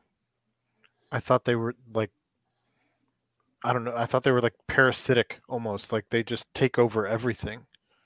But so they grow underground for 4 years. And when they sprout, they can grow 90 feet in 6 weeks. That's insane. So sometimes you can't see it. You can't see the growth because it's under the ground. It's under the surface. And it's growing. And it's getting stronger. And then when it sprouts, it sprouts. We're scoring 90 points a game. In 6 weeks. So I tell you what, though. You did see him micromanage a little bit towards the end of the game. Where yeah, coaches are going to do that at the end of a game. Yeah, right. And they found, but still, even then, that beautiful play. They got open shots. Wide open, Jeremiah Davenport, top of the key. All right. I think that was enough on that question. Well done, Chad. Looking towards next season, I've seen posts which assume that DDJ is coming back for a COVID year. Have we actually heard directly from him one way or another? If not, does BCJ have access to him to ask? P.S. I, for one, would love to see him come back. First off, I want to say how amazing it was to me when I used DDJ with Wes Miller. Had never heard it? And he had never heard that. That was wild to me. That means no one on the team calls him DDJ. But right. That was all I wanted to say in regards. It's wild to you that something fans created is not something the teams have any clue about. I mean, the Rake doesn't know we call him the Rake. They all have their pulse. I mean, DDJ is used all over Twitter and stuff. I would think that they have their hand on the pulse of themselves on Twitter. But I mean, DDJ, to his credit, is a guy who reads books. He doesn't do a whole lot of Twitter. I guess I need to just like put a sticky post at the top of the. I don't know what Dave is thinking. I don't know that Dave has sat down and like thought this out himself. He's probably still thinking about the season, right? Like coaches and players don't think like us. They're trying to win. They're trying to get to the end of the season. You play and make the NCAA tournament, the game, and make the NCAA tournament. And like it's not like he just sat down after the game on Sunday and was like, "Oh, got to make a decision. Don't need to make it for another month, but got to don't need to make it for six weeks, right. But got to make it today." The fans are growing impatient. That it's not. And I know people think I'm like being an ass when I talk like this, but I'm trying to explain. And part of it is we get asked this six times a week on the board, like daily.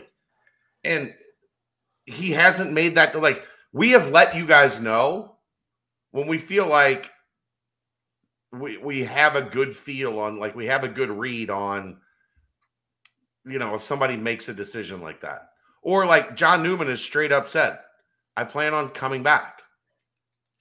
Like, I plan on playing 2 years at Cincinnati. We have an understanding of that. What we don't have an understanding of is a guy like David who's quiet and private. If I asked him, he's not going to tell. Like, no, hey, Dave, you coming back next year? Well, yeah, I'm in. What would that say to his teammates if they knew? I mean, I don't know. I mean, I'm thinking even just on the team, like I'm sure they don't have a clue. Well, I get why you guys want it. I get why you guys ask. I get why you guys want to know. It's just we're not there yet. Well, you think back to last offseason, a lot of the players that were on the team were vocal about whether they were staying or going. They opted out before the season was over. Dave was the one guy who was like, he was pretty quiet that entire offseason. And you kind of had to just, then all of a sudden practices started and, he's there practicing, and so it's like, all right, well, yeah, looks like, or workout started, and like, well, Dave's back, so that's a plus. So, but yeah, I mean, do I want David back? Yes, I think David back with some pieces on offense that can break down defenses or at least kind of hunt their own shot and get good looks and set up other players like the two recruits we have coming in and hopeful additional options that we add to the rotation as well, then I think he's going to flourish. So, yes, I definitely want him back as well. And I can see him coming back. The coaches would love him back. We just don't know right. Nobody has any indication. Like, but I think they would hope that he's coming back, but nobody knows that answer. He did mention to Justin Williams that he's having the most fun that he's had in college basketball this year. And which is okay, right, and he could also still, be like, he could also be like that. I'm done with college. The most fun I've ever had. I'm done with college. But I'm just saying, it's a cool thing to kind of just know that that's kind of his mentality right now. It's not kind of that dark cloud that was over the entire team last season. So it's kind of just, I'm just saying, I like that's not any indication as to whether he comes back or not, because to my knowledge. And I've asked because you guys keep asking me, so I keep asking. To my knowledge, he has not gone through that process with his family, with himself. Like, it hasn't happened yet. Right. All right. The next question, Chad answered the first half of this question. I don't even know if you want me to go into that. You answered it on the board. But the second half of this question is who would be your MVP this year? The first part of the question is who are we going to run off? And we're not doing that. Like, I have to interview these kids. I have a job to do, and I can't properly do that job if I'm trashing this guy sucks and has to be kicked off the team. There's an understanding of that, right? Well, I think it's safe to say we are running off Hayden Coval and Abdul-Adu in a very good way. Thank you, guys. We love you. Thank you, end of eligibility. Exhausted all of your eligibility. Thank you, end of eligibility. I have a job to do that can't include me running around shitting on guys so you guys can feed the frenzy of who are we kicking off? Right. This roster needs an enema. Like, these guys all fucking suck. Like, I can't do that. No. But who would ride on that? Who would be your MVP this year? David DeJulius, without question. I don't think there's an argument really to be made for it, right? Like, anyway, once he hit his stride, that's the dude. Dave. The only other argument would be Jeremiah, but it's Dave. Teams aren't keying on Jeremiah though; they're keying on Dave because they know. Well, I'm picking Dave. Teams are keying on Jeremiah, and it's R4 is going to get the ball and come right at him regularly. All right. How tall is Daniel Skillings? And do you see new versatility next year with Skillings and Reed in terms of playing multiple positions? Both committed mid-fall. Is that about the same time frame we can expect 23 commits? We don't know what Wes's time schedule looks like. I know Mick and John both like to, if possible, get one or two guys in June. So there's a spring AAU and there's a summer AAU. And it's changing a little bit now because June is being opened up for like high school camps. And then July is AAU. But the way it looked before, AAU ran April and May, and then you would try to get, your top target or one of your top targets done in June. And then you go through July AAU and you would start scheduling official visits for football season. So for your home football games, so you can get a kid on campus, get them to see what the nip looks like, get them to get some love. And then that's when you got the two commitments this year in Skillings and Reed was coming off of, fall Daniel visits. Trip. Yeah. Yeah. And because that, the first signing day is in November. And generally, kids start working out for high school. They start gearing up towards their season in October. So August, September is a key time. June is a key time, but I don't know if that's still like how that's going to work with the calendar changing some. And now that we're coming out of COVID and things are beginning to find a new normal, if you will. All right. I hate that term too. New normal. Oh, the new normal. Skillings is 6'7". Reed is 6'7". They're both right in that range. They both have 7-foot wingspans. I think Dan is a shooting guard that can slide to the three probably if you need him to, but more best suited as a shooting guard. Josh, it'll be interesting to see what things he's a 3-4 combo forward. He does have the handle to play the three. He does have the kind of some of the shooting and bulk that you need to be that stretch 4 type and be able to play both ends. With Josh, I don't know yet. I'll need to see him when he gets here and see. What I don't worry about is will he have the mental capacity to handle two positions? I don't think that's going to be a problem with Josh Reed. That is a smart kid. And the coolest thing about, you look at that Temple team and they're all really young, but man, they're each 6'7", long arms. And that you look at Cincinnati and they just don't have that right now. So the fact that they're bringing that in is nothing but positive. Brian just made a hell of a post on Bearcat Journal on the Temple game thread. UC's record, they're 7th in the conference right now, which is pretty much right in the middle. Record against teams ahead of them, 1-6. Houston, Memphis, SMU, Tulane, Temple. 1-6. The SMU win being the only win. Right. Record against the teams behind him, Wichita State, East Carolina, Tulsa, USF, 6-1. Stat of the day, stat of the day. That's what I've been trying to. They have a middle of the American Athletic Conference roster right now. Yeah. I think this is. It doesn't get more middle of the road than that. Well, I think this is Brian's question that he threw in the mailbag here about 20 minutes ago or so. Chad just mentioned that Skillings and Reed would basically be rotation guys. Would you rule out either being able to play his way up the rotation as the season progresses? Yeah, I mean, if they're playing well, sure.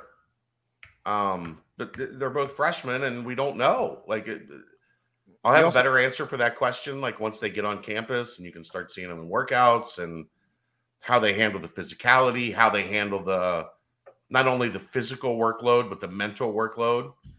You also don't know what the transfer portal looks like and what this team necessarily. Right, we don't know. We don't have any clue yet what this team looks like. Like, and so. These are good questions. We just aren't at a point to be able to answer them.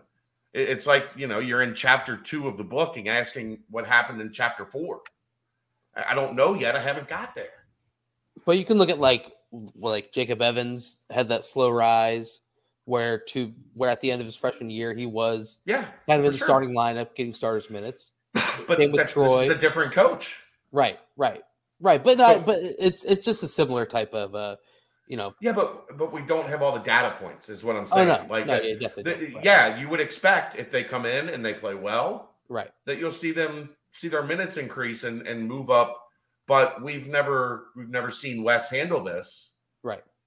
So what if the team next year comes together, and by February, you know, the 7 or 8 guys are at the top of the rotation. And guys 9 and 10 are reading Skillings, right? Well, you're probably still getting them 7, 8 minutes, but do you upset the apple cart with the guys ahead of them because they're playing well? Because you have to get them more minutes. Like it's an unknown. We don't know yet. And you got to think also, this is the first time Wes has kind of had high level recruits that have the ability to play right away. You know, and potentially, but these aren't. I think Dan is going to probably, as Wes talked about, Dan will, you know, in most places end up around top 50, top 75, I think. But like, these are top 100 kids. These aren't top 30 kids. Right.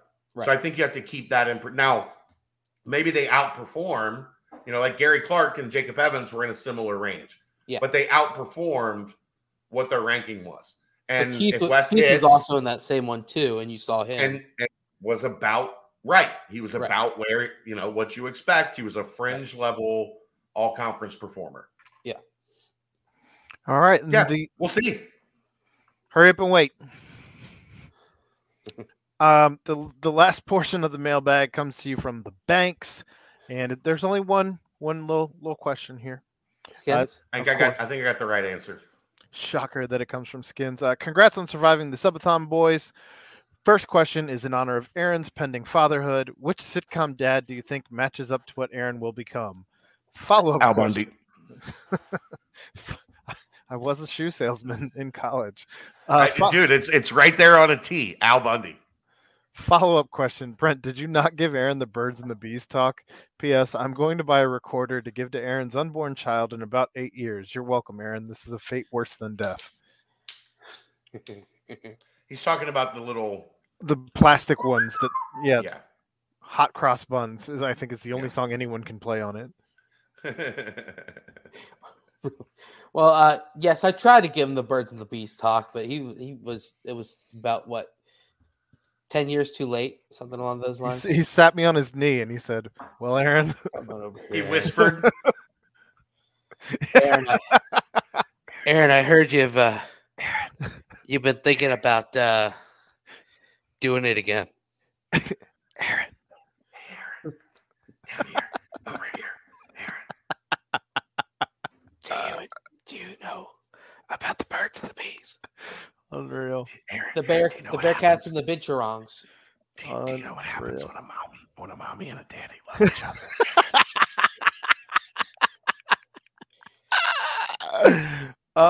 What? You really think it's Al Bundy? Al Bundy, of course. Who else would you meet? I don't know. What is he on? Who? Al Bundy? Al Bundy? Yeah. Married with Children? You don't know who Al Bundy is? Alan Pegg? He only knows him from Modern Family.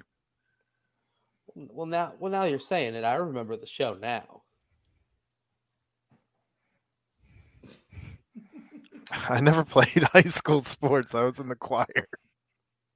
Of course you were. Do you have a good singing voice? Yeah, I actually do. Oh, man. Me. Why have you never showed it when you sang? No, he has sang, and it's never been in a good singing voice. Of course, I'm always dicking around. Why would I? I mean, I'm not going to be like actually trying to. I do karaoke like no one's business, man. Same here, but come on. We need a little bit on the BBP, baby. We'll get there when it's appropriate, when there's times. But all right, Skins, I hope you're listening to this. The next question something that makes Aaron sing. There we go. I'm also not trying to get us kicked off for copyright infringement. I think it's okay if you sing. It just can't be the actual song. You think you're going to sound that original? Oh, come on. No, I mean, I'm just saying you can get in trouble for that kind of stuff and be not. I don't know. They can take your stuff down. What's your voice like? Ave Maria, go. I messed around with Meatloaf when he died. Does no one remember that? It was terrible. Is that your voice? Is that your singing voice? No. Or are you like a kind of Harry Connick Jr.? I would do anything for love. Are you kind of like a crooner? Al Bundy didn't even go to college. Yeah, I did. Actually, were you like everybody loves Raymond? I finished with a 2.4, but I finished. Like most sitcom dads are corny. Like they're cheesy. And like you're not cheesy. I don't think. No, I mean everyone's got jokes, but right, like you're not. You know, like the dad on Family Ties, or you're not Danny Tanner. Okay, this is what you got to do, Aaron. Type in Al Bundy to Google and just pull up what that first page looks like. The 1, 2, 3, the 4 pictures I'm looking at is you to a T. Oh my god, I don't know if I want to see Al Bundy images. Well, no, not even images, just like kind of just the first Google page. I don't know if it's on the images too, but yeah, I mean, yeah, throw out the images. That I see you too, T. Yep, that's Aaron right there. Yeah. Look at him. Especially like that, like this middle one where he's kind of laying down on the couch, and the one next to it with the TV changer. Aaron. I think the one with the TV changer, Aaron's given me that face like 6 times tonight. So I think Al Bundy is 100% the answer. Oh, man. No doubt. And you better hope your daughter doesn't look like Kelly. Also, Aaron never scored 4 touchdowns in one game. In the video games, he did, Brian. Come on. Maybe Homer Simpson. Oh, come on. That'll wrap it up. That was another episode. No, actually, I got a cartoon one. Aaron's more like a Bart Simpson, I'd say. I feel like I'm more this picture in the bottom right corner. All that, yeah. The glasses and the suit. No. The one with the dumb look on his face. Yeah. I didn't do it. What or the one right above it. This one? Yeah. The one right here. Yeah. I like that one. I've got a cartoon one for you. Okay. Hank Hill. Damn it, Bobby. Like that's got some Aaron to it. Sure, right? Oh, yeah, I can see it. I sell propane and propane accessories. Like I, You've been in sales? I don't know. Let me think on this one and get back to you next week. I'm down to two.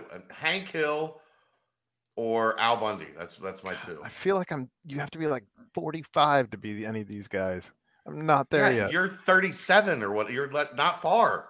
I mean, I'm 44. Tread lightly, Aaron. I'm 44. I'm having my first. Tanner. You're not. No. You're not Ray Ramone. No. You're. I don't know. Al Bundy or Hank Hill. Man. Al Bundy without the athletic ability or Hank Hill. Al Bundy wasn't athletic. That was the joke. What, did he joke that he scored 4 touchdowns? No, like he scored 4 touchdowns in high school, but he peaked in high school. Like that, wow. You know. Uncle Rico. That was the running joke. That like I peaked in college, but. At what? The shower? And, we won't get into that. But you work for the Dallas Cowboys? Just saying, I peaked in college. I think you're still peaking. I got your back there. Thanks, Brent, the eternal optimist. I think your best is yet to come. All right, really do. We're reaching the just point like the Wes Miller era. There we go. We tie it all back together. Get us out of here. Brent's got questions about the subathon apparently. Oh, not anymore. I thought we were gonna have some time to fill, but we just hit it. I guess just quick hitters. Favorite unexpected thing that you heard from a guest not named Wes Miller or Luke Fickell? As always, the Jimmy Smith interview was hilarious. A riot. Like, yeah. I've had people come up and be like, dude, I was laughing so hard my face hurt when you guys had Jimmy Smith on. Yeah. So that one, we knew that would be great. Lenny Stokes calling from his car. He was at the Apple store all day. He dropped his phone. He had to get his phone. He told the people, I got to get my phone fixed in time to do this interview. That's awesome. Dan Horde, as we now I can talk about it. Dan Horde joined us right before he got on the road to go to his dad's funeral. Oh, gosh. Wow. Yeah. Like he put a long post on Facebook about his dad and the relationship with his dad. That's where Dan was going. Immediately, like we had to schedule him if he was going to be able to come on, which he's so kindly in that situation. He lost his dad the Friday before the Super Bowl.